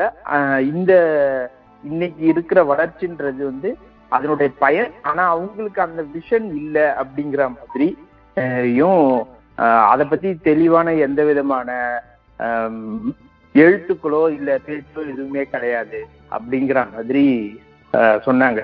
உங்களுடைய கருத்து ஆஹ், என்னன்னு கேட்க அவளோட இருக்கேன் ஐயா. நன்றி. அதாவது இந்த மாதிரி ஒரு காலகட்டத்துல பயணிக்கிறதுங்கிறது ரொம்ப சிக்கலான ஒரு சங்கதியாக இருக்கு. ஏன் அப்படின்னு கேட்டீங்கன்னாக்கா நான் வந்து ஒரு ஆய்வு மாணவன் அப்படிங்கிற முறையில வந்து இந்த மாதிரி கேள்வி எல்லாம் எப்படி வரும் அப்படின்னாக்கா ஒரு சக ஆராய்ச்சியாளர் சேர்ந்து வரும். இந்த மாதிரி ஒரு சக உங்களை சொல்ல நான். அந்த நீங்க ஒரு பதிவு சொல்றீங்களா அதை சொல்றேன். அவங்க வரும்போது நாங்க என்ன செய்வோம் அப்படின்னு நீ எதை வச்சு நீ அதை சொல்ற? நீ அதுக்கு உண்டான தரவுகள் என்னன்னு காட்டு. நான் என்ன நான் எதை வச்சு சொல்றேன்? இந்த தரவுகள் நான் காட்டுறேன் அப்படின்னு சொல்லும்போது ஆன் பார்ல டிஸ்கஸ் பண்ணலாம். முகநூல்ல போடுற பதிவு இருக்குல்ல அவனுக்கு அறிவே இல்லை.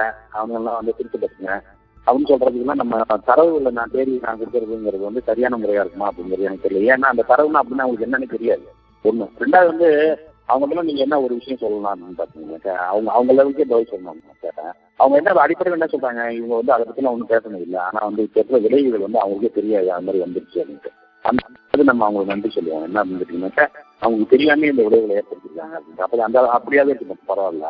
ஆனா அவங்கள்ட்ட நம்ம என்ன சொல்லணும் அப்படின்னா அந்த மாதிரி ஒரு முடிவுகள் எடுக்கப்படாமல் அதை பத்தி அவங்களுக்கு வந்து ஒரு ஃபோர்சைட் இல்லாமல் ஆயிரத்தி தொள்ளாயிரத்தி எழுபதுல இருந்து எழுபத்தி ஆறுக்குள்ள முதல் காரியமா வந்து இப்போ ஊர்ல இருக்கவங்க எல்லாருக்கும் பொது விநியோக அட்டைன்னு ஒண்ணு கொடுக்கணும் அப்படின்னு ஒரு முடிவு வந்து தேர்ந்தெடுக்கப்பட்டது எல்லாருக்கும் பொது விநியோக திட்டம் அப்படிங்கிறது ரெண்டு இடத்துல வச்சுட்டு அங்க கைப்பிடிச்சு ஆட்டிட்டு இருக்கு அது மாதிரி இருக்கக்கூடாது. நமக்கு தனியா ஒரு அமைப்பு வேணும். அது வந்து ரொம்ப எஃபிஷியண்டா செயல்படணுங்கிற அமைப்பு உருவாக்கப்பட்டு அடுத்த ஐந்து ஆண்டுகள் எப்படி செயல்படுத்தப்பட்டது. ஆயிரத்தி இப்போ வந்து உலகம் ஃபுல்லா போய் இருக்கிற பணத்தெல்லாம் கொண்டு வந்து போட்டு இந்தியாவில் இருக்கக்கூடிய எல்லா கிராமங்களும் நாங்கள் எலக்ட்ரிசிட்டி கொடுக்குறோம்னு சொல்லி திட்டத்தை செயல்படுத்திட்டு இருக்காங்க. அது ஆயிரத்தி தொள்ளாயிரத்தி எழுபத்தி நாலு இந்த மாதிரி நிறைவேற்றப்பட்டது. நம்ம வந்து இரிகேஷன் எடுத்து பார்த்தோம் சொன்னோம்னாக்க நம்மளால எவ்வளவு பொட்டன்ஷியல் இருக்கோ அது அவ்வளோத்தையும் அது நோன் பொட்டன்ஷியல் சொல்லுவாங்க. இரிகேஷன் இன்ஜினியர் கேட்டீங்கன்னா சொல்லுவாங்க. என்னன்னா நோன் பொட்டன்ஷியல் இந்த known potential ninety seven percent வந்து எப்போ முடிச்சாங்க அப்படின்னு பார்த்தீங்கன்னாக்கா செவன்டி ஃபைவ்லேயே முடிச்சிட்டாங்க. அது எப்படி நம்மளால பண்ண முடியுது? அதுக்கப்புறம் வந்து தொழில்துறை அப்படின்னு எடுத்து பார்த்தீங்கன்னா இந்தியாவிலே முதல் முதல்ல வந்து ஒரு சாஃப்ட்வேர் உண்டான கொள்கையை வந்து முன்வைக்கக்கூடியதுங்கிறது எப்படி நடந்தது? பிளிப்கார்ட் ஒன்று எப்படி உருவாக்கப்பட்டது? டிப்கோன் எப்படி ஒன்று உருவாக்கப்பட்டது? அப்புறம் வந்து ஆயிரத்தி ஐநூறு பேருக்கு கிராமங்கள் இருக்கக்கூடிய பெரிய கிராமங்கள் அனைத்து சாலைகளை இணைக்கப்படணும் எப்படி தெரியப்பட்டது அப்புறம் வந்து தேசியமயமாக்கப்பட்டது எப்படி போக்குவரத்து. அதன் விளைவாக எல்லா ஊர்களுக்கும் பஸ் போனது எப்படி அது வந்து இந்தியாவிலே இருக்கக்கூடிய மிக சிறப்பான ஒரு பொது போக்குவரத்தை உருவாக்குனது எப்படி இப்படி வந்து நம்ம சொல்லிக்கிட்டே போகலாம். எத்தனை ஒன்றா ரெண்டா? இப்போ வந்து தொழில்துறைன்னு எடுத்து பார்த்தீங்கன்னு வச்சுக்கோங்களேன். நீங்க சொல்றாங்க அதெல்லாம் இல்லாம அது வந்துருச்சு அப்படின்னு சொல்லி. சரி அதெல்லாம் இல்லாமல் இந்தியாவில மிக அதிகமான தொழிற்சாலைகள் இருக்கக்கூடிய ஒரு மாநிலமா தமிழ்நாடு எப்படி உருவாக்க முடியும்? அல்லது இந்தியாவில மிக அதிகமான அளவுல தொழிலாளர்கள் தொழில்துறையில வந்து வேலை செய்யக்கூடிய தொழிலாளர்கள் கொண்ட மாநிலமாக தமிழ்நாடு எப்படி உருவாக்க முடியும். அல்லது தமிழ்நாட்டிலே வந்து தமிழ்நாடு இந்தியாவிலே இருக்கக்கூடிய மாநிலங்கள்ல மிக அதிகமான அளவுல உள்ள சிறு தொழில்கள் இருக்கக்கூடிய மாநிலமாக தமிழ்நாடு எப்படி உருவாக்க முடியும். அதெல்லாம் வந்து யாராவது வந்து சிவன் வந்து கொடுத்துட்டு போனாரா இல்ல பிரம்மா கொடுத்துட்டு போனாரா?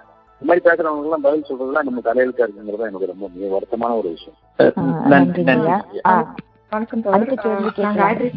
நான். காயத்ரி பேசுறேன் டாலஸ்ல இருந்து. வணக்கம் வணக்கம் எ- எனக்கு வந்து நான் இப்ப கொஞ்ச கொஞ்ச காலமா தான் அந்த திராவிட சித்தாந்தங்களை பத்தி எல்லாம் தெரிஞ்சுக்கிறேன் படிக்கிறேன்.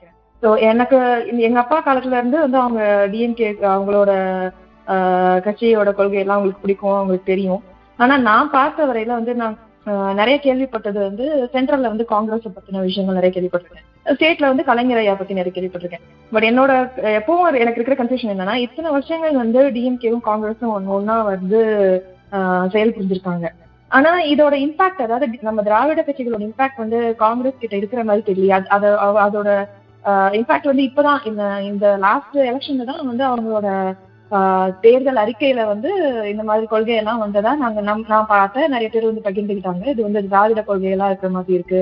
அதாவது பாலிசிஸ் எல்லாம் வந்து நம்மளோட இதை தழுவி இருக்கிற மாதிரி இருக்கு அப்படின்ட்டு. அப்ப ஏன் இத்தனை வருஷமா வந்து அவங்களுக்கு அது வந்து போய் சேரலையா? இல்ல வந்து அது நம்மளோட திராவிட கொள்கைகள் வந்து அங்க ரீச் ஆயிடுச்சா? அத வந்து எந்த விதத்துல வந்து we do we have proof of it அதாவது நம்மளுக்கு ஆய்வு வந்து ரெக்கார்ட் பண்ணிருக்கோமா? அதை வந்து நம்ம டாக்குமெண்ட் பண்ணிருக்கோமா? அதாவது காங்கிரஸ் வந்து நம்மளோட கொள்கைகள்லாம் வந்து புரிஞ்சுக்கிட்டாங்களா? ஏத்துக்கிட்டாங்களா? அதோட விளைவுகள் என்னென்ன? இல்ல இல்லையா? அதுதான் என்னோட கேள்வி. இது வந்து காங்கிரஸ் பிஜேபி அப்படிங்கறதெல்லாம் நான் வந்து என்னோட உறவுல சொன்ன மாதிரி நமக்கு இருக்கிற கற்பனைங்கிறது வேற நம்ம நினைச்சிருக்கிறதுங்கிறது வேற அவங்களுடைய கற்பனைங்கிறது அவங்க நினைச்சிருக்கிறதுங்கிறது வேற. ஒரு அரசியல் கம்பல்ஷன் சொல்லணும் பொலிட்டிக்கல் கம்பல்ஷன் அந்த அரசியல் கட்டாயத்தினால அவங்க என்ன செய்ய வேண்டியிருக்கு ஆயிரத்தி தொள்ளாயிரத்தி எழுபதுகள்ல இருந்து அவங்க நம்மோட பயணிக்க வேண்டிய ஒரு சூழ்நிலை இருக்காங்க எப்படி அப்படின்னா இந்திரா காந்தின்னு ஒரு அம்மா இருந்தது. அதான் உங்களுக்கு தெரியுமா நம்ம உங்க வயசு எனக்கு தெரியாது எனக்கு. அந்த அம்மா வந்து மைனாரிட்டி கவர்மெண்ட் ஆயிடுது. காங்கிரஸ் வாக் அவுட் பண்ணாம. அந்த மைனாரிட்டி கவர்மெண்ட் வரும்போது கரெக்டாக பிரசிடண்ட் எலெக்ஷன் வருது. அந்த பிரசிடண்ட் எலெக்ஷன்ல அவங்க என்ன காட்ட விரும்புறாங்க அப்படின்னு கேட்டீங்கன்னா நீங்க வந்து கா- காமராஜர் போர்க்கலனால நான் போர்க்கலனால காட்டணும் அப்படின்னு சொல்லிட்டு அந்த சமயத்துல திமுகவுக்கு மிக அதிகமான அளவுல வந்து எம்பி கிடைக்கிறாங்க அவங்க என்ன செஞ்சாங்க அப்படின்னா நேரம் வந்து கலைஞரை பார்த்துட்டு நீங்க வந்து எங்களுக்கு ஆதரவு கொடுக்க மாட்டோம் சரி ஆதரவு கொடுக்குறோம் அப்படின்னு சொல்லி அந்த ஆதரவு கொடுத்ததன் பேர்ல தான் வந்து அப்ப வந்து டிவி கிரின்னு ஒரு ஜெயிச்சார் காங்கிரஸ் தரப்புல ஜெயி நிக்க வைக்கப்பட்டவர் சஞ்சீவ் ரெட்டி அவர் தான் அபிஷியல் கேண்டிடேட் இந்திரா காந்தி கொல்லைப்புறமா வழியாக நிறுத்தப்பட்டவர் வந்து டிவி அவருக்கு வந்து திமுக ஆதரவு இருக்கு என்ன பண்ணிச்சாருன்னாக்கா காமராஜர் தோக்கடிக்கணுங்கிறது வழியாக காங்கிரஸ் அப்ப பலவீனப்படுத்தணும் இவங்க அந்த வேலை செய்யல ஆனால் அது என்னைக்கு பண்ண அன்னைக்கே வந்து ரெண்டு விஷயம் நடந்தது. ஒண்ணு வந்து என்னன்னு கேட்டீங்கன்னா இம்மீடியட்டா வந்து எலெக்ஷன் இருக்குல்ல ஆயிரத்தி தொள்ளாயிரத்தி எழுபத்தி ஒண்ணு. அதுல இந்திரா காந்தி தலைமையில் இருந்த காங்கிரஸும் சரி திமுகவும் ரெண்டு பேரும் வந்து ஒரு அலையன்ஸுக்கு போகும்போது கலைஞர் முன்னோக்கி திட்டம் என்ன தெரியுமா? உங்களுக்கு சீட்டு தரேன். அசம்பிளியில சீட்டே கிடையாது அது அன்னைக்கு வேற இருக்கப்பட்டதான் காங்கிரஸ் தமிழ்நாட்டில் அன்னையில இருந்து இன்ன வரைக்கும் அதில் மீண்டு எழவே முடியல. ஏன்னா லோக்கல் இல்லாம ஆக்கிட்டீங்கன்னு வச்சுக்கோங்க. கட்சி காணாது அதுதான் பார்லிமெண்ட்டுக்கு செலக்ட் ஆகி போறவங்க லோக்கல் வந்து அரசியல பண்ண மாட்டான் அவன் அப்போ சரி. அதுக்கு பிறகு என்ன ஆயிடுச்சு அப்படின்னு தெரியுமா ஒண்ணு அவங்க கோபாலபுரத்துக்கு வரணும் இல்லாட்டி இதுக்கு போகணும். நீங்க போயஸ் கார்டன் பின்னாடி அதுக்கு முன்னாடி ராமா வரும் அங்க போய் தான் சீட்டு வாங்கணுங்கிற லெவலுக்கு அது ஆக்கப்பட்டது அந்த கட்சி. அந்த கோவம் வந்து அவருக்கு அப்பையில இருந்தே உண்டு. அதன் அதனுடைய ஃபர்ஸ்ட் துவக்கம் தான் என்ன அப்படின்னு கேட்டீங்கன்னாக்கா எம்ஜிஆர் வந்து கட்சியில இருந்து நிறுத்தி வெளியில கொண்டு போனது. அதை பத்தி பெரிய குறிப்புகள் உங்களுக்கு வேணும் அப்படின்னு சொன்னோம்னாக்கா அந்த சமயத்தில் இன்டெலிஜென்ஸ்ல இருந்த மோகன்தாஸ்னு ஒரு ஐபிஎஸ் ஆகுது அவர் வந்து நினைவுகள் எழுதிட்டாரு. அதை வாங்கி படிச்சு பாருங்க.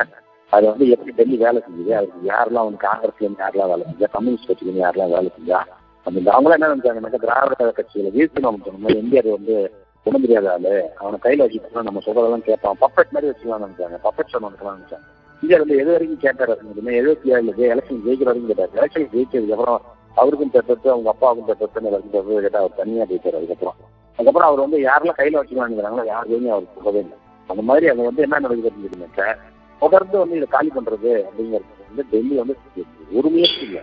எல்லா சமயமும் முயற்சி பண்ணிட்டே தான் இருக்காங்க. அவங்க வந்து நம்ம கொள்கை மேலாம் ஒன்றும் பெரிய பிரச்சனை கிடையாது அவங்க பொறுத்த வரைக்கும் என்ன அப்படின்னா முத முதல்ல அவங்க வந்து நாலு தடவை இடவுல ஒரு கட்சியா இருக்கு அப்படிங்கறத வந்து அடிச்சு கா உடச்சி காட்டுறது அப்படிங்கறது வந்து இங்க ஃபர்ஸ்ட் ஃபர்ஸ்ட் பண்ணும்போது அவர்களால் வந்து ஏற்றுக்கொள்ளவே முடியும் இன்ன வரைக்கும். அவங்க வந்து நியூசன்ஸ் தான் நினைப்பாங்களே தவிர இல்லாட்டி என்னன்னா தவிர்க்க முடியாமல் அவர்களுக்கு ஒரு சின்ன ஒரு பலம் கிடைச்சிச்சுனாக்கா உடனே நம்ம வந்து ரொம்ப நிர்வாகிப்போம் நடத்துவாங்க அதுக்கு ரீசெண்டான எக்ஸாம்பிள் என்ன அப்படின்னு பாத்தீங்கன்னா UPA one UPA two UPA ஒன்ல வந்து திமுக இல்லைன்னா யூபிஏ ஒன்னே ஃபார்ம் பண்ண முடியாதுங்கிற சமயத்தில் நீங்க என்ன கேட்டீங்கன்னா கொடுக்குறோம்னு சொல்லி கொடுத்தாங்க.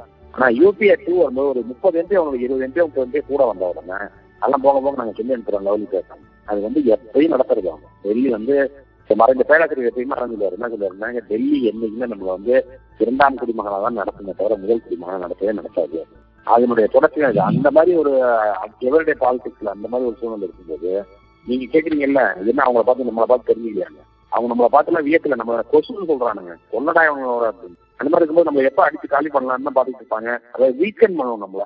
இந்த வீக்கெண்ட் பண்ற கனவு வந்து கடந்த அறுபது எழுபது வருஷமா பண்ணிட்டு இருக்காங்க. அவங்களால பண்ண முடியல. இப்போ வரைக்கும் பண்ணவும் முடியாது. இப்போ பிஜேபி பண்றதும் அதுதான். வெவ்வேறு இது வந்து இப்போ வந்து மிகப்பெரிய அளவில் ஊழல் குற்றச்சாட்டை சொல்றது குடும்ப அரசியலை சொல்றது அதுக்கப்புறம் வந்து இந்துங்கிறது இந்த மாதிரி ஏதாவது தான் சொல்லி பாக்குறாங்க அது ஒன்றும் ஒர்க் ஆக மாட்டேங்குது. ஆனா இந்த முயற்சி வந்து மிகப்பெரிய அளவில் தொடரும் அப்படிங்கிறது என்னுடைய கணிப்பு. அது எப்படின்னு கேட்டீங்கன்னா ஆயிரத்துல இன்னொரு இன்னொரு எத்தனை மாசம் இருக்கு இன்னொரு அஞ்சு மாசம் ஆறு மாசத்துல ஆரம்பிச்சுவாங்க வேலை பார்க்க முடியுதுன்னா மீடியால வந்து அவங்களுக்கு நிறைய ஆட்கள் இருக்கு. அது மீடியாவில் நிறுத்தப்பட்ட ஆட்கள் வச்சிருப்பாங்க அதன் வழியாக ஆயிரத்தி தொள்ளாயிரத்தி எழுபதுகளில் எப்படி வந்து மிகப்பெரிய ஒரு பொய் பிரச்சாரம் கட்டமைக்கப்பட்டதோ பொய் பிரச்சாரம்னு மட்டும் சொல்றது இல்ல ரொம்ப வந்து ஈனத்தனமான வேலையெல்லாம் செய்வாங்க. அந்த அளவுக்கு வந்து அது போவாங்க. அது மக்கள் மனதில் நிலைநிறுத்தணுங்கிறது முயற்சி பண்ணுவாங்க. அதுக்காக பல அமைப்புகள் ஏற்கனவே தோற்றுவிக்கப்பட்டு விட்டது. அதனுடைய ஒரு வடிவம் தான் வந்து இப்போ மையங்கள் வர்றது மன்றங்கள் வர்றது அதெல்லாம் வந்து இது இருக்கு. இப்போ எதுக்குன்னு கேட்டீங்கன்னாக்கா அவங்க அஜெண்டா ரொம்ப சிம்பிளான அஜெண்டா ஏன்னா எல்லாரும் ஒன்னா சேர்ந்து நிற்காம பார்த்துக்கணும். அல்லது அவங்க என்ன நினைக்கிறாங்கன்னா அவங்களுக்கு எதிரான ஓட்டு இருக்குங்கிறத அவங்க நல்லா தெரிஞ்சுக்கிட்டாங்க. அவங்களுக்கு எதிரான ஓட்டு தான் மிகப்பெரிய ஓட்டு தமிழ்நாட்டில் தமிழ்நாட்டுல. அந்த ஓட்டை பிரிக்கிறதன் வழியாக அவங்க யார் வரக்கூடாதுன்னு நினைக்கிறாங்களோ அவங்க வரக்கூடாது பண்ணிடலாங்கிறது அவங்களோட அஜெண்டாவா இருக்கு. டெல்லி வந்து எம்எல்ஏ இருந்து எந்த- கட்சி வேணாலும் சரி அவங்க இதுலேருந்து பின்வாங்கினதுங்கிறது கிடையவே கிடையாது. நன்றி நன்றி ஐயா என் பேர் ரஜினிகாந்த். ஹலோ ஆஹ் ஹலோ என் பேர் ரஜினிகாந்த். ஆஹ் சிகாகோல இருந்து பேசுறேன். ஒரு கேள்வி ஐயா. ஆஹ் இப்போ தமிழ்நாடு அரசு வந்து டாஸ்மாக் வருமானத்தை நம்பி தான் இருக்கா? ஆஹ் ஒரு வகையில நீங்க குறிப்பிட்ட மாதிரி மக்களுக்கான அதிகாரம் உணவு கல்வி அந்த மாதிரி வந்து மதுவும் வந்து ஒரு வகையான அதிகாரம் தான் சமத்துவத்தை பார்த்தோம்னா பாலின சமத்துவம் அதெல்லாம் அடையணும்னா அரசே அதை நடத்துறது தான் சரியான முறை. ஆனா அரசு டாஸ்மாக் வருமானத்தை நம்பி தான் இருக்கா? இதுதான் என்னோட கேள்வி. கேள்விலாம் உங்களுக்கு எப்படி வருதுன்னு எனக்கு தெரியல ஏன்னா பட்ஜெட்னு ஒன்று இருக்கு. அதை எடுத்து படிக்கிறது உங்களுக்கு என்ன பெரிய சிரமம் இருக்கு? இப்போ நம்மளுடைய வருமானம் நம்ம ஸ்டேட்டுடைய வருமானம்னா இல்லை டாஸ்மாகுடைய வருமானம்னா அதை நம்பி தான் அரசாங்கம் நடக்குதுன்னு எப்படி நம்ம சொல்ல முடியும்?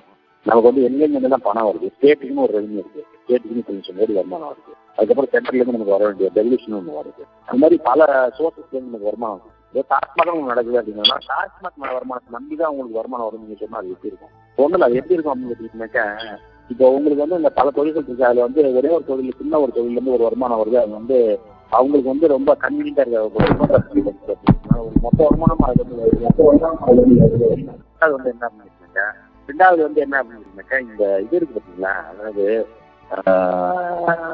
சாராயம் அப்படிங்கறது வந்து எப்பயுமே எந்த ராஜாங்கம் தான் தெரியும் அந்த காலத்து ராஜாங்கம் வந்து இந்த காலத்து ராஜாங்கம் வந்து எடுத்து பாருங்க. சாராயமும் உப்பும் ரெண்டு வந்து எப்பயுமே கண்ட்ரோல்ல வச்சிருப்பாங்க அரசாங்கம். ஏன் அப்படின்னு கேட்டீங்கன்னா ரெண்டு பேர் ரெண்டுமே வந்து மனிதர்களை வந்து காலி பண்ணக்கூடிய விஷயம். உப்பு வந்து கிடைக்கலன்னா பெரிய சட்டம் ஒரு பெரிய பிரச்சனை வந்துடும் சாராயத்தை பொறுத்தவரைக்கும் ஈஸியாக செத்து போவாங்க. அதன் விளைவாக என்ன செய்வாங்க ரெண்டுமே க்ளோஸ் அமௌண்ட் பண்ணுவாங்க இப்போ நான் அவங்கள்ட்ட ஒன்று கேட்குறேன் காசு அதாவது பாண்டட் வேர் ஹவுஸ்ல தான் அது வைக்கணுங்கிறது உங்களுக்கு அமெரிக்காலே பாண்டட் வேர் ஹவுஸ் தான் வச்சிருப்பாங்க. ஆல்கஹால் அதை கண்ட்ரோல் பண்றதுக்கு அத்தாரிட்டி வச்சிருப்பாங்க. ஹோட்டலே கண்ட்ரோல் பண்றதுக்கு அத்தாரிட்டி வச்சிருக்காங்கல்ல. இல்லாட்டி அந்த ஹைஜீன் என்ன ஆகும்? நீங்க போய் போய் போய் டேக் வாங்கிட்டு போச்சுல அந்த ஹைஜீனை கண்ட்ரோல் பண்ணணும் என்ன ஆகும்? அது போல இங்க கண்ட்ரோல் தான் வச்சிருப்பாங்க அந்த கமாலிட்டியை இந்த கமாலிட்டியை கண்ட்ரோல் வைக்கும்போது நான் என்ன கேட்கிறேன் உங்களுக்கு அதுக்கு பதிலாக இந்த மற்ற ஸ்டேட்ல இருக்க மாதிரி பிரைவேட்ல இருந்தா ஓகே அவங்களுக்கு பிரச்சனை இல்லைங்கிறது நல்லா தெரிஞ்சுங்க. பிரச்சனை என்ன தெரியும் என்ன சொல்றீங்க? அவன் குடிக்கிறாங்கிறது பிரச்சனை அப்படின்னு சொன்னீங்கன்னாக்கா அவனுக்கு வந்து முறைப்படி எப்படி குடிக்கணும்னு அவனுக்கு தெரியலங்கிறது வேணும் சொல்லுவாங்க அதிகபட்சமா. அது காரணம் என்ன அப்படின்னா முதல்ல பல விஷயங்கள் செய்யறது இப்போ எஜுகேஷன் அவன் என்ன ராட்ல நின்று கற்றுக்கிட்டான் அது மட்டுமா நடக்குது? அது மாதிரி பல விஷயங்கள் நடந்துட்டு இருக்கு. அது மாதிரி அதுல ஒரு சீரழிவாது ஆனால் அரசாங்கம் வந்து அதை வச்சுதான் நடக்குது அப்படிங்கிறது வந்து ஒரு பொறுமைப்படுத்துறது மட்டும் இல்ல. அது வந்து ஒரு புரியாம பேசுறது கூட என்ன அதனால ரெண்டு ஆர்குமெண்ட் இருக்காது. ஒண்ணு வந்து அதை மட்டும் நம்பியே கிடையாது. வருமானம் அப்படிங்கிறது. அதுல வருமானம் வந்து முப்பதாயிரம் கோடி வருது அப்படின்னு சொன்னா சரி அதுல இருந்து முப்பதாயிரம் கோடி வருது. மீதி எல்லாம் என்னென்ன வருமானம் வருது? ஒரு விஷயம் தெரியுமா உங்களுக்கு? அதாவது இந்தியா மொத்த ஒன்றியத்தையும் எடுத்து பார்த்தீங்கன்னா தமிழ்நாடு மாதிரி இருக்கிற மாநிலங்கள் ரொம்ப சொப்பமான மாநிலங்கள் தான் என்னன்னு இருந்தாங்க தங்களுடைய நிதி தேவைகளை தாங்களே பூர்த்தி பண்ணிக்கணும் முழு அளவில் இல்லை. கிட்டத்தட்ட எழுபது விழுக்காடு அளவுக்கு அவங்களுடைய தேவைகளை அவங்களே எடுத்துக்குவாங்க. டெல்லி சர்க்கார் வந்து என்ன செய்யுதுன்னா டெல்லி பகுதியில் கேஜ்ரிவால். அவர் வந்து கிட்டத்தட்ட தொண்ணூறு விழுக்காடு வருமானம் அவங்களுக்கு சொந்த ஸ்டேட்ல இருந்து வந்திருக்கு. அது காரணம் என்ன அப்படின்னா பல நிறுவனங்களோட ஏற்பாடு அங்க இருக்கும். அதனால அவங்களுக்கு அந்த வருமானம் வந்துடும் அது போல அதை தவிர்த்து அது இல்லாம பெரிய மாநிலங்கள் எடுத்து பார்த்தீங்கன்னா ரொம்ப சொற்பமான மாநிலங்கள் தான் வந்து இந்த மாதிரி பெரிய அளவுல சுய வருவாயை வச்சு பெரும் அளவு நம்பிக்கை நம்ம வந்து அறுபத்தொன்பது விழுக்காடு நம்மளுடைய வருமானம் நம்ம செலவுக்கு உண்டான வருமானம் நம்மளுக்கே இருக்கு கொடுக்கறது ஒன்றியத்துக்கு நிறைய கொடுக்குறோம். இதை விட நம்ம அவங்கள்ட்ட இருந்து வாங்குறதை விட. நம்ம வந்து ஒரு ரூபாய் ஒன்றியத்துக்கு கொடுத்தோம்னா முப்பது பைசா திருப்பி வாங்குவோம். அதை பத்தி யாரும் ஏன் பேச மாட்டேங்கிறான் அதை பத்தி பேசாமல் டாஸ்மாக்ல இருந்து வர வருமானம் தான் வந்து வருமானம் எவனா ஒருத்தர் போய் பிரச்சாரம் பண்றான்னு சொன்னா அவங்க என்ன கேட்கணும் நீங்க அப்படின்னு இந்திய ஒன்றியத்துக்கு என்ன கேட்டீங்க? என்ன வேர்டு வேணும்னா? ஐயா நீங்க பேசுங்களா மன்னிக்கணும் ஆ சரிங்கய்யா. நன்றிங்கய்யா. ரொம்ப அருமையா ஐயா, ஐயா. ஐயா நான் விஜயானந்த் பேசுறேங்கய்யா. என் கேள்வி என்னன்னா இன்னைக்கு இருக்கக்கூடிய பல மிடில் கிளாஸ் இருக்கக்கூடிய எல்லாருமே வந்து இடஒதுக்கீட்டுலயும் இல்ல திராவிட கொள்கையினாலையும் படிச்சு பொருளாதாரத்திலயும் சரி படிப்புலயும் சரி மேல வந்தவங்க. ஆனா இன்னைக்கு பாத்தீங்கன்னா அவங்க கிட்ட அந்த அதுக்கான அதனாலதான் பலனடைஞ்சோன்ற அந்த எண்ணம் கூட இல்ல. இத இத நான் எப்படி பாக்குறேன்னா இத எல்லாத்தையும் பண்ணிட்டு திராவிட இயக்கம் அது திமுகவா இருக்கட்டும் இல்ல திகாவா இருக்கட்டும் அத வந்து கரெக்டா அடுத்த தலைமுறைக்கு அதாவது என்னுடைய அப்பாவோட தலைமுறையை தாண்டி கொண்டு வந்து சேர்க்கலன்ற ஒரு குற்றச்சாட்டு நான் நினைக்கிறேங்க. அவங்க அதை மிஸ் பண்ணிட்டாங்க. அதனாலதான் இன்னைக்கு நம்ம வந்து ரொம்ப கஷ்டப்பட வேண்டியிருக்கு அப்படின்னு நான் நினைக்கிறேன். இதுக்கு உங்க கருத்து என்னங்கய்யா? அது இந்த இந்த இந்த மாதிரி இதுக்கு பேரு நீங்க படிச்சிருக்கீங்க. எனக்கு இப்போ இன்ஸ்ட்ருமெண்டல் ரீசனிங் பேரு. என்ன லாப நஷ்ட கணக்கு இருக்குல்ல? லாப நஷ்ட கணக்கு படிலாம் போனீங்கன்னாக்க கடவுள்கிட்டே நமக்கு எனக்கு தெரியுமா உங்களுக்கு? நான் வந்து ஒரு ஃபீல்டு ஒர்க் பண்ணும்போது கோயில் நிலத்தை நிறைய பேர் இதுக்கு என்ன பண்றாங்க? அப்படின்னா கோயில் குத்த வளர்க்க மாட்டேங்கிறாங்க ஏன் கோயிலுக்கு குத்த வளர்க்க மாட்டேங்க? நான் சாமி கும்பிட்றாள் நீ சாமி கும்பிட்றாள் உனக்கு சாமி பற்றி பயமா இல்லையா அப்படின்னு. அதுக்கு அவன் என்ன தெரியுமா சொன்னான் சார் இது என்ன சார் சாமி திருப்பதியில் போய் ஆயிரம் ரூபாய் போட்டா இதை லாப நஷ்ட கணக்கு போட்டாலும் எதுவும் கிடையாது. நம்ம வந்து நீங்க சொல்லக்கூடிய கேள்விக்கு பதில் எங்க இருக்கு அப்படின்னா நம்ம திராவிட இயக்கம் அப்படிங்கிறது வந்து அதனுடைய அறம் என்ன? அது எதை நோக்கி எதை நோக்கிய பயணம் அது? அந்த பயணத்தை அப்படின்னு சொல்லி அந்த அதனுடைய ஐடியாலஜிக்கு கன்வின்ஸ் நீங்க சொன்னீங்கன்னா மட்டும்தான் அதனுடைய ஒரு விளைவு தான் என்னது அப்படிங்கிறதுக்க இடஒதுக்கீடுங்கிறது இடஒதுக்கீடை வாங்குறவனே என்ன செய்யறான்? இலவச அரசு கேவலமா பேசுறான். அவனுக்கு என்ன புரியல இருந்துச்சுன்னா இடஒதுக்கீடு அப்படிங்கிறது எங்க எந்த தளத்துல வருதோ அதுக்கு அடுத்த தளத்துல இலவச அரிசிங்கிறது வேலை செய்யுங்கிறது அவனுக்கு புரியல. அது போல என்ன செய்ய என்ன நம்ம செய்யணும் அப்படிங்கிறத திராவிட இயக்கம் அப்படிங்கிறது எதுக்கு ஏற்படுத்தப்பட்டது. திராவிட இயக்கம் அப்படிங்கிறது எவனும் மேலேயும் கிடையாது எவனும் கீழே கிடையாது எல்லாம் சமமாக்கணும் அதை நோக்கி பயணத்தில் நம்ம இருக்கோம். அப்படின்னு சொல்லும்போது யாரெல்லாம் கீழே இருக்கானோ அவனுக்கு நம்ம உதவணும். அவனுக்கு வந்து நம்ம இடத்த கொடுக்கணும். அப்பதான் அவனால வர முடியும். அப்படிங்கிறது வந்து எப்போ வரும்? அந்த பெரிய எப்போ வரும் அப்படின்னா இப்பதான் வரும். அந்த உணர்வு இருந்ததுன்னு வச்சுக்கோங்க. அந்த இயக்கம் அந்த அந்த கனவு நிறைவேற வரைக்கும் அந்த இயக்கத்துக்கு அந்த பங்களிப்பு நம்மளுக்கு இருக்கும். அது மாதிரி இல்லாமல் வந்து இன்ஸ்ட்ருமெண்டா சொருக்கிட்டு இப்படிதான் கம்ப்ளைண்ட் பண்ண முடியும். நம்மளால என்ன அப்படின்னா நம்ம வந்தாண்டா அந்த காலத்துல என்கிட்ட என்கிட்ட நூறு ரூபா வாங்கி போனான். அவனுக்கு இப்ப நன்றி இல்ல ஒண்ணும் இல்லை. அப்படின்னு சொல்றது எவ்வளவு கேவலமான விஷயம் அவ்வளவு கேவலமான விஷயம். இப்ப இப்போ பிரச்சனை எங்க இருக்குன்னு நம்மள்ட்ட தான் இருக்கு. நம்ம தான் என்ன செய்யணும் அப்படின்னு அந்த இயக்கத்தினுடைய இந்த இயக்கம் எதற்காக ஆரம்பிக்கிறது அது எதற்காக செயல்படுறது அதனுடைய செயல் வடிவம் என்ன? அப்படிங்கிறத நம்ம சொல்லுங்க ரிசர்வேஷன் அதனால நமக்கு படிப்பு கிடைச்சது அதனால வேலை கிடைச்சது அதுல பணம் கிடைச்சது நம்ம அமெரிக்காவுக்கு வந்துட்டோம் நம்ம அடுத்த தலைமுறை நல்லா இருக்கும் அப்படிங்கிறது விஷயம் கிடையாது. அது வந்து நீங்க வந்து வாழ்க்கையில ஸ்தூலமா பார்த்தது. ஆனால் அதற்கு அடிப்படையா இருந்தது என்ன அப்படின்னு அது அடிப்படையாக இருந்தது. சமூக நீதிங்கிற அறம். சமூக நீதிங்கிற அறத்தை உங்க பிள்ளைங்க நீங்க சொல்லி கொடுத்தீங்கன்னாக்கா அவங்க உங்களை திருப்பி கேட்பாங்க. நீங்க சமூக அநீதியா நடந்துருக்கீங்க எப்படி நீங்க நடக்கிறீங்களோ அப்போ. அது சொல்லலன்னு வச்சுக்கீங்க. சொல்லனாக்கா நான் வந்து அப்பா எனக்கு அதெல்லாம் இல்ல கொடுத்தாங்க ஆனா நான் வந்தா வந்தேன் நீ தான் வந்துட்டு இல்ல அதுக்கப்புறம் என்ன இருக்கு? அப்புறம் அவங்க சொல்றதுல ஒண்ணும் இல்லை. அவனை குற்ற உணர்ச்சி தான் நீங்க தூண்ட முடியும். குற்ற உணர்ச்சி தூண்டத்துக்கு இதுல ஒண்ணுமே கிடையாது. அவங்க நீங்க பயனடைஞ்சீங்க நீங்க குற்ற உணர்ச்சிங்க அவன் ஒண்ணு அதுல இருந்து பயனடையலையே நான் வந்து நான் வந்து நீ வந்து அதுக்கு என்ன இப்போ? அப்போ நீ என்ன செய்யணும் அப்படின்னா எது சரி எது தப்புங்கிற வேல்யூ சிஸ்டம் இருக்குல்ல? பிள்ளைங்க வேல்யூ சிஸ்டம் இல்லாமலாம் வரவே வளராது. பிள்ளைங்களுக்கு வேல்யூ சிஸ்டம் ஒன்று அவன் எந்த ஊர்ல தான் தெரியும் அந்த வேல்யூ சிஸ்டத்துல இந்த வேல்யூ எந்த ஃபிட் ஆகுங்கிறது அவங்க சொன்னீங்கன்னாக்கா திராவிட இயக்கம் உயிரோட இருக்கும். அப்படி இல்லைன்னா திராவிட இயக்கம் செத்து வைக்கும் இப்போ நீங்க சொல்றாங்க டாஸ்மாக் வருமானம் தான் தெரிய வருமானம். அல்லது வந்து இது வந்து திருட்டு போய் வச்சு அப்படின்னா சொல்றதுக்கு காரணம் என்ன அப்படின்னா இந்த மாதிரி இன்ஸ்ட்ருமெண்ட் பிடிச்சிங்கல்ல போறதுதான். நீங்க ஒரு இன்ஸ்ட்ருமெண்ட் பேசுறீங்க போனீங்கன்னா இன்னொரு இன்னொரு இன்ஸ்ட்ருமெண்ட் பேசுறதுக்குள்ள வருவான். நன்றிங்கய்யா. அடுத்த. தொடர் கேள்வி இருந்தா கேட்கலாங்க. எனக்கு பேர் சங்கரபாண்டி வாஷிங்டன் போயிலிருந்து பேசுறேன். ரொம்ப மகிழ்ச்சியை அவங்களுடைய சொற்பொழிவுகளும் உரையாடல்களும் சில ஆண்டுகளாக பார்க்குறேன். திராவிட பொருளாதாரம்ங்கிறத வந்து முழுமையாக அதை வரையறுக்கும்படியாகவும் இருக்கிறது. ஒரே ஒரு கேள்வி. திராவிட அகில இந்திய அளவில் வந்து காங்கிரஸ் வந்து சந்தை பொருளாதாரத்தை முன்னெடுத்த போது தமிழ்நாட்டில் வந்து திராவிட இயக்கங்கள் வந்து சமூக நீதி பொருளாதாரத்தையும் சேர்ந்தே கொண்டு சென்றது அப்படின்னு நான் புரிந்து கொள்கிறேன். இதுல ஒன்னே ஒண்ணு இந்த இயற்கை வளம் குன்றாத பொருளாதாரம் சஸ்டைனபிள் டெவலப்மெண்ட் அதுக்கு வந்து இதனுடைய அதில் இந்த பொருளாதார வளர்ச்சியில் அதனுடைய பங்கு என்னங்கிறத கொஞ்சம் சொன்னீங்கன்னா நல்லா இருக்கும் தோழர் சங்கரபாண்டி உங்களுடைய கேள்விகளை நீங்க கேட்கலாம். நான் வாசுதேவ் பகுதியில் இருக்கிறேன் சங்கரபாண்டியிலிருந்து உங்களுடைய சொற்பொழிவுகளையும் உரையாடல்களையும் தொடர்ந்து பின்பற்றுறதுனால எனக்கு திராவிட பொருளாதாரத்தை பத்தி நீங்க சொல்றது புரியுதுன்னு நினைக்கிறேன். அகில இந்திய அளவில் வந்து காங்கிரஸ் கட்சி வந்து சந்தை பொருளாதாரத்தை முன்னெடுத்து செல்லும்போது தமிழகத்தில் திராவிட கட்சிகள் வந்து திராவிட ச- சந்தை பொருளாதாரத்தோடு சமூக நீதியையும் சேர்த்து கொண்டு சென்றதுன்னு நினை புரிந்து கொள்கிறேன். இதுல வந்து சஸ்டைனபிள் டெவலப்மெண்ட் அல்லது இயற்கை வழங்குன்றாத வளர்ச்சியை பற்றி அதுக்கு இந்த பொருளாதார கொள்கையில ஒரு இடம் இருக்கிறதா? இது குறிப்பாக நான் வந்து காந்திய பொருளாதாரத்தின் அடிப்படையில் சொல்லலை இதை கேட்கிறேன். இந்த சுற்றுப்புற சூழல் இயக்கங்கள் உலக அளவுல வந்து முன்வைக்கிற சஸ்டைனபிள் டெவலப்மெண்ட் அடிப்படையில் கேட்கிறேன் இதை. நன்றி. அது வந்து சஸ்டைனபிள் டெவலப்மெண்ட் பத்தி வந்து ஒரு பெரிய ஒரு பார்வை இல்லை யார்ட்டையுமே இல்லை அப்படிங்கிறது வந்து உண்மைதான். என்ன அப்படின்னு கேட்டீங்கன்னாக்கா சந்தை பொருளாதாரத்துக்கும் இல்லை இந்த சமூக நீதி சார்ந்த பொருளாதாரத்துக்கும் இல்லைங்கிறது தான் உண்மை. இப்போ அது வந்து நம்ம பெஸ்ட் கேஸ் சினாரியோ இப்போ நம்ம பார்த்துக்கிட்டு தான் இருக்கோம். எப்படி பார்த்துட்டு இருக்கோம் அப்படின்னா நான் ஏதோ ஒரு கூட்டத்தில் கூட பேசினேன். இந்த மாதிரி அவ்வளோ பேருக்கு வீடு இல்லை எல்லாம் வெறும் மண் சுவர்லையும் ஓலை குடிச்சலையும் இருக்கும்போது ஒன்றும் பெரிய இயற்கை வளங்கள் பெரிய அளவில் சூறையாடப்படல சுரண்டப்படல ஆனால் பெருமளவில் வந்து மக்களுக்கு வந்து பணம் போய் சேருது. அவர்கள் வந்து வாழ்க்கையில் அவங்களுடைய வாழ்க்கை தரத்தை முன்னேற்றிக்கணும் அப்படின்னு சொல்லிட்டு அவங்க வந்து எல்லாரும் வந்து கான்ட்ராக்ட் வீடு கட்ட ஆரம்பிக்கும் போது தமிழ்நாட்டில் ஆற்று எந்த இடத்துலையும் மணல் இருக்க மாட்டேங்குது. இது வந்து நம்ம ஆறுல நம்ம ஊர்ல மட்டும் நடக்கல தென் மாநிலங்கள் பல மாநிலங்கள் நடந்துட்டு இருக்கு. இப்போ வந்து ஆந்திரால அது ஒரு பெரிய பிரச்சனை ஆயிட்டு இருக்கு. தெலுங்கானால பெரிய பிரச்சனை ஆயிட்டு இருக்கு. கேரளால ஏற்கனவே பிரச்சனை ஆயிடுச்சு அப்போ இதுல நம்ம என்ன அப்படின்னு கேட்டீங்கன்னாக்கா நமக்கு வந்து அது சரியான ஒரு திட்டமிடல் இல்லாதனால நம்ம வந்து ஒரு சமயத்துல மக்கள் வந்து ஆஸ்பயர் ஆகுறாங்க. ஆஸ்பிரேஷன்ல போயிட்டு இருக்கு மேல மேல போயிட்டு இருக்கு ஸோ அதுக்குண்டான மாற்று என்ன வைக்கிறோம்? அதுக்குண்டான மாற்று ஏன் நம்மளால வைக்க முடியல? அப்படிங்கிறதெல்லாம் வந்து ஒரு மிகப்பெரிய கேள்வி. நீங்க கேட்கறது ரொம்ப முக்கியமான ஒரு கேள்வி தான் ஆனா அதை பத்தி ஒரு சிந்தனை இது வரைக்கும் வரல.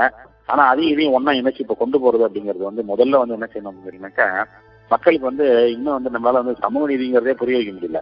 நம்ம இப்போ சமூக நீதியோட சேர்த்து வளம் குன்றாத வளர்ச்சி அப்படிங்கறதையும் சேர்த்து புரிய வைக்கணும். ஏன்னா இப்போ வந்து கான்கிரீட் வீடை பத்தி ஆசைப்பட்டு கொண்ட போய் நீங்க இல்ல இல்ல அதெல்லாம் வந்து நான் சஸ்டைனபிள் கிடையாது.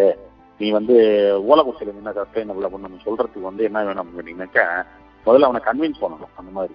அது ஒண்ணு. ரெண்டாவது வந்து அவன் திரும்ப உங்கள்கிட்ட என்ன கேட்பான் அப்படின்னு அவன் எல்லாம் கட்டிட்டு இருந்தா நீலாம் கட்டிட்டு இருக்க இப்ப என்ன கட்ட நான் கட்ட வரும்போது மட்டும் ஏன் என்ன கட்டக்கூடாதுன்னு சொல்ற?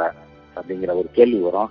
அப்போ இதற்கு எந்த விதத்திலையும் குறைவில்லாத அதே சமயத்துல இதனுடைய நெகட்டிவ் விஷயங்கள் எதுவும் இல்லாத ஒரு அமைப்பை உருவாக்கி அவங்க வந்து அதை வந்து அவங்களால அஃபோர்ட் பண்ற அளவுல அதை கொடுக்க முடிஞ்சது அப்படின்னு சொன்னாக்க அது வந்து வெற்றி பெறும்னு நான் நினைக்கிறேன். இது வந்து உங்க உலகம் ஃபுல்லா இருக்க கேள்விதான். நம்ம ஊருக்கு மட்டும்னு ஒரு பெரிய பொருத்தமான கேள்வியான இது நினைக்கல எல்லா ஊருக்கும் உண்டான கேள்வி தானே இது. இது வந்து நம்மளால வந்து ஆல்டர்னேட் எனர்ஜி உருவாக்கணும் அப்படின்னு சொன்னோம்னாக்க அதுக்கு நம்ம என்ன பாடுபட வேண்டியதா இருக்கு? அதுல மார்க்கெட் வந்து என்ன வேலை செய்யும்? அதை எப்படி நம்மளால தடுத்து நிறுத்த முடியுமா? அப்படிங்கிற கேள்விலாம் இருக்குல்ல? அதே போல கேள்வி இங்கேயும் இருக்கு. அதனால இது வந்து உலக அளவுல ஒரு தீர்வு கண்டுபிடிக்கும் போது அதை வந்து சமூக சமூக நீதி அப்படிங்கிறதுக்குள்ள சேர்ந்து அது எப்படி ஃபிட் ஆகும் அப்படிங்கறத பார்த்து தான் செய்ய முடியுமே தவிர லோக்கல் லெவலில் அதுக்கு தீர்வு கண்டுபிடிக்க முடியுமா என்னங்கிறத பத்தி எனக்கு தெரியல. உங்களுக்கு ஏதாவது தெரிஞ்ச அது மாதிரி பேப்பர் படிச்சிருந்தீங்கன்னா எனக்கு அனுப்புங்க. நான் அதை படிச்சு தெரிஞ்சுக்கிறேன். நன்றி. தோழர்கள் இன்னும் ஒரு கேள்விக்கு நமக்கு நேரம் இருக்கு. ஒரு மணி நேரம் முடிய போகுது. இன்னும் ஒரு கேள்வி கேட்கலாங்க. வணக்கம். அரசு பேசுறேன். கேக்குதுங்களா? கேக்குதுங்கய்யா சொல்லுங்க? ரொம்ப ரொம்ப மகிழ்ச்சி. பெரியார் அம்பேத்கர் படிப்பு வட்டத்துக்கு அஹ், மனமார்ந்த நன்றிகள். இவ்வளவு ஒரு சிறப்பான பேச்சுக்களை ஏற்பாடு செய்யறதுக்கு. பேச்சு ரொம்ப சிறப்பா இருந்ததுங்க. ஒண்ணு வந்து திராவிடம் இயக்கம் தமிழுக்கு ஒண்ணு செஞ்சதில்லைங்கிறத உடைச்ச மாதிரி இப்ப பொருளாதாரத்து கருத்துக்கள் உங்களுக்கு சிறப்பாக இருக்கு. இன்னும் நிறைய இளைஞர்கள் பொருளாதார துறையில அந்த மாதிரி நம்ம அதை பேசி வரணும்.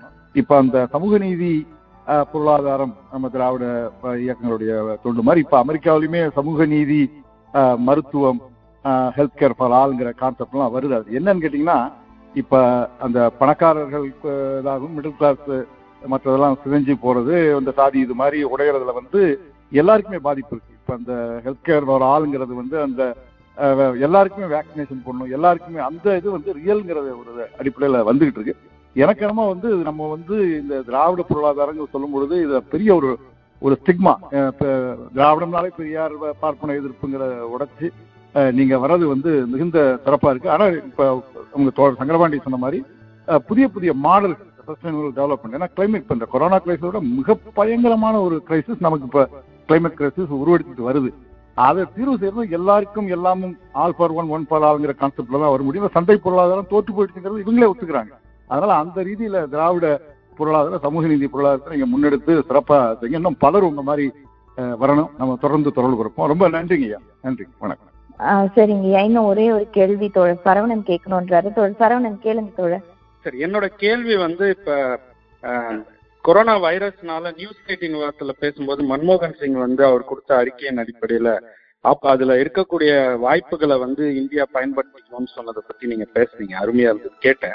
அதை வந்து இப்ப இந்திய அளவுல தமிழ்நாட்டு அளவுல இதை வந்து இதுக்காக உருவாக்கக்கூடிய வாய்ப்புகள் என்ன? அதை எப்படி ஒன்றிய அரசும் மாநில அரசும் பயன்படுத்திக்கணும் எனக்கு வந்து இந்த இது நல்ல ஒரு விஷயம் தெரிஞ்சுங்க. என்ன அப்படின்னு கேட்டீங்கன்னாக்கா இப்போ அந்த கிரைசிஸ் வரும்போதெல்லாம் என்ன செய்வாங்க அப்படின்னு கேட்டீங்கன்னாக்கா இந்த ஆட்கள் எல்லாம் ஓடுவாங்க. யார்கிட்ட? ஸ்டேட்டிக் இப்போ உங்க ஊர்லயே தான் நடந்துட்டு இருக்கு. எப்படி அப்படின்னு கேட்டீங்கன்னாக்கா ட்ரம்ப் இது வரைக்கும் செக்கை வந்து அவங்க எழுதி கொடுத்துட்டு இருந்தாரு. யாருக்கு? கார்பரேட்ஸுக்கு இப்ப திடீர்னு எல்லாருக்கும் ஹவுஸ் ஹோல்ஸ் தெரிஞ்சு இப்பதான் முதல்ல ஆரம்பிச்சிருக்காரு இது போல எப்படி நடக்கும் அப்படின்னு கேட்டீங்கன்னாக்கா எப்பயுமே கிரைசிஸ் வரும்போது இந்த கேபிட்டல் வந்து என்ன செய்யும் அப்படின்னு அவனை வந்து ரெஸ்கியூ பண்றதுக்கு திரும்ப திரும்ப ஸ்டேட்டில் ஓடும். உங்களுக்கு போன கிரைசிஸ் ஞாபகம் இருக்கா? They got billions of dollars அவன் பண்ண கூத்துக்கு எல்லாத்துக்கும் பணம் மக்கள் பணத்தை தான் எடுத்துட்டு போனானுங்க. இப்ப திரும்ப அதே மாதிரி ஓடி வருவானுங்க. ஓடி வந்து எங்களுக்கு காப்பாத்து எங்களை காப்பாத்துட்டு பணத்தை வாங்கிட்டு போவானுங்க தவிர திரும்ப வந்து இந்த கிரைசிஸ் முடிஞ்ச உடனே நீ ஹெல்த் கேர் சிஸ்டம் இவ்வளவு மோசமா வச்சிருக்கிய இவ்வளவு வந்து இன்க்ளூசிவா இல்லையே அப்படின்னு கேட்டு பாருங்களேன். மறுபடியும் ஆரம்பிச்சிருவானுங்க. இந்த மாதிரி ஸ்டேட் ரிசோர்சஸ் ப்ரீஷியஸ் ரிசோர்சஸ்லாம் இந்த மாதிரி ஃபில்டரே பண்ண முடியாது அப்படின்ட்டு. அதனால இதெல்லாம் வந்து ஆப்பர்ச்சுனிட்டி எல்லாம் அவன் நினைக்கவே மாட்டாங்கிறது தான் என்னுடைய கருத்து. ஏன் அப்படின்னு கேட்டீங்கன்னா அவன் என்ன அவன் சொல்லல. பேசிக்கா வந்து இந்த சிஸ்டம் இருக்குல்ல அந்த சிஸ்டத்தோட லாஜிக் என்ன?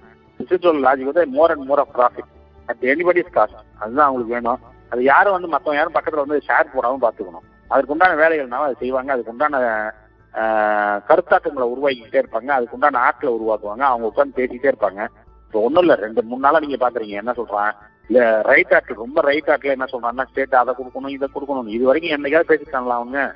முனிசகரன் தான் நீங்க சொன்னாப்ல என் பக்கத்துல இருக்கவங்க பேசிக்க மாட்டேன் ஜெயரஞ்சன் சொல்றது நீங்க இப்ப சொல்ல ஆரம்பிச்சீங்க அப்படின்னு. இப்ப எப்படி அப்படின்னு கேட்டீங்கன்னா பொறுப்பு அவனுக்கு வந்து இல்ல. நீ கொடுறான்னாக்க பிரைம் மினிஸ்டர் சொல்றான். சொன்ன உடனே இவன் என்ன சொல்றான்? என்னாலாம் கொடுக்க முடியாது நீ கொடுங்கிறான். இப்ப இது வந்து எப்படின்னு கேட்டீங்கன்னா இந்த மாதிரி கிரைசிஸ் வரும்போது ஸ்டேட் இதை ஓடுவானுங்க. அவனுக்கு மட்டும் கொடுக்காது எனக்கும் கொடுன்னு. ஆனா இந்த கிரைசிஸ் முடிஞ்ச உடனே எல்லாத்தையும் என்கிட்டே கொடுத்துருமா. இதுதான் வந்து தொடர்ந்து நடந்துட்டே இருக்கு. நீங்க வந்து ஹிஸ்டரி எடுத்து பாத்தீங்கன்னாலே உங்களுக்கு தெரியும். இதுல இருந்து எந்த லெசன் எல்லாம் கத்துக்க மாட்டாங்க இதுல எல்லாம் புதுசா எதுவும் வராது. பொறிக்க வேண்டியது என்னன்னா பேச்சப் பண்ணணும். என்ன பேச்சப் பண்ணணும் கலகம் ஊர்ல ஏதாவது கலகம் வந்துடக்கூடாது. எல்லாத்துக்கும் சாப்பாடு ஏற்பாடு கொடுக்குற அளவுக்கு ஏற்பாடு பண்ணிடணும். ஏன்னா ரோட்டுக்கு வந்தானா பெரிய பிரச்சனை ஆயிடும். அது வரைக்கும் பாத்துக்குவோம்.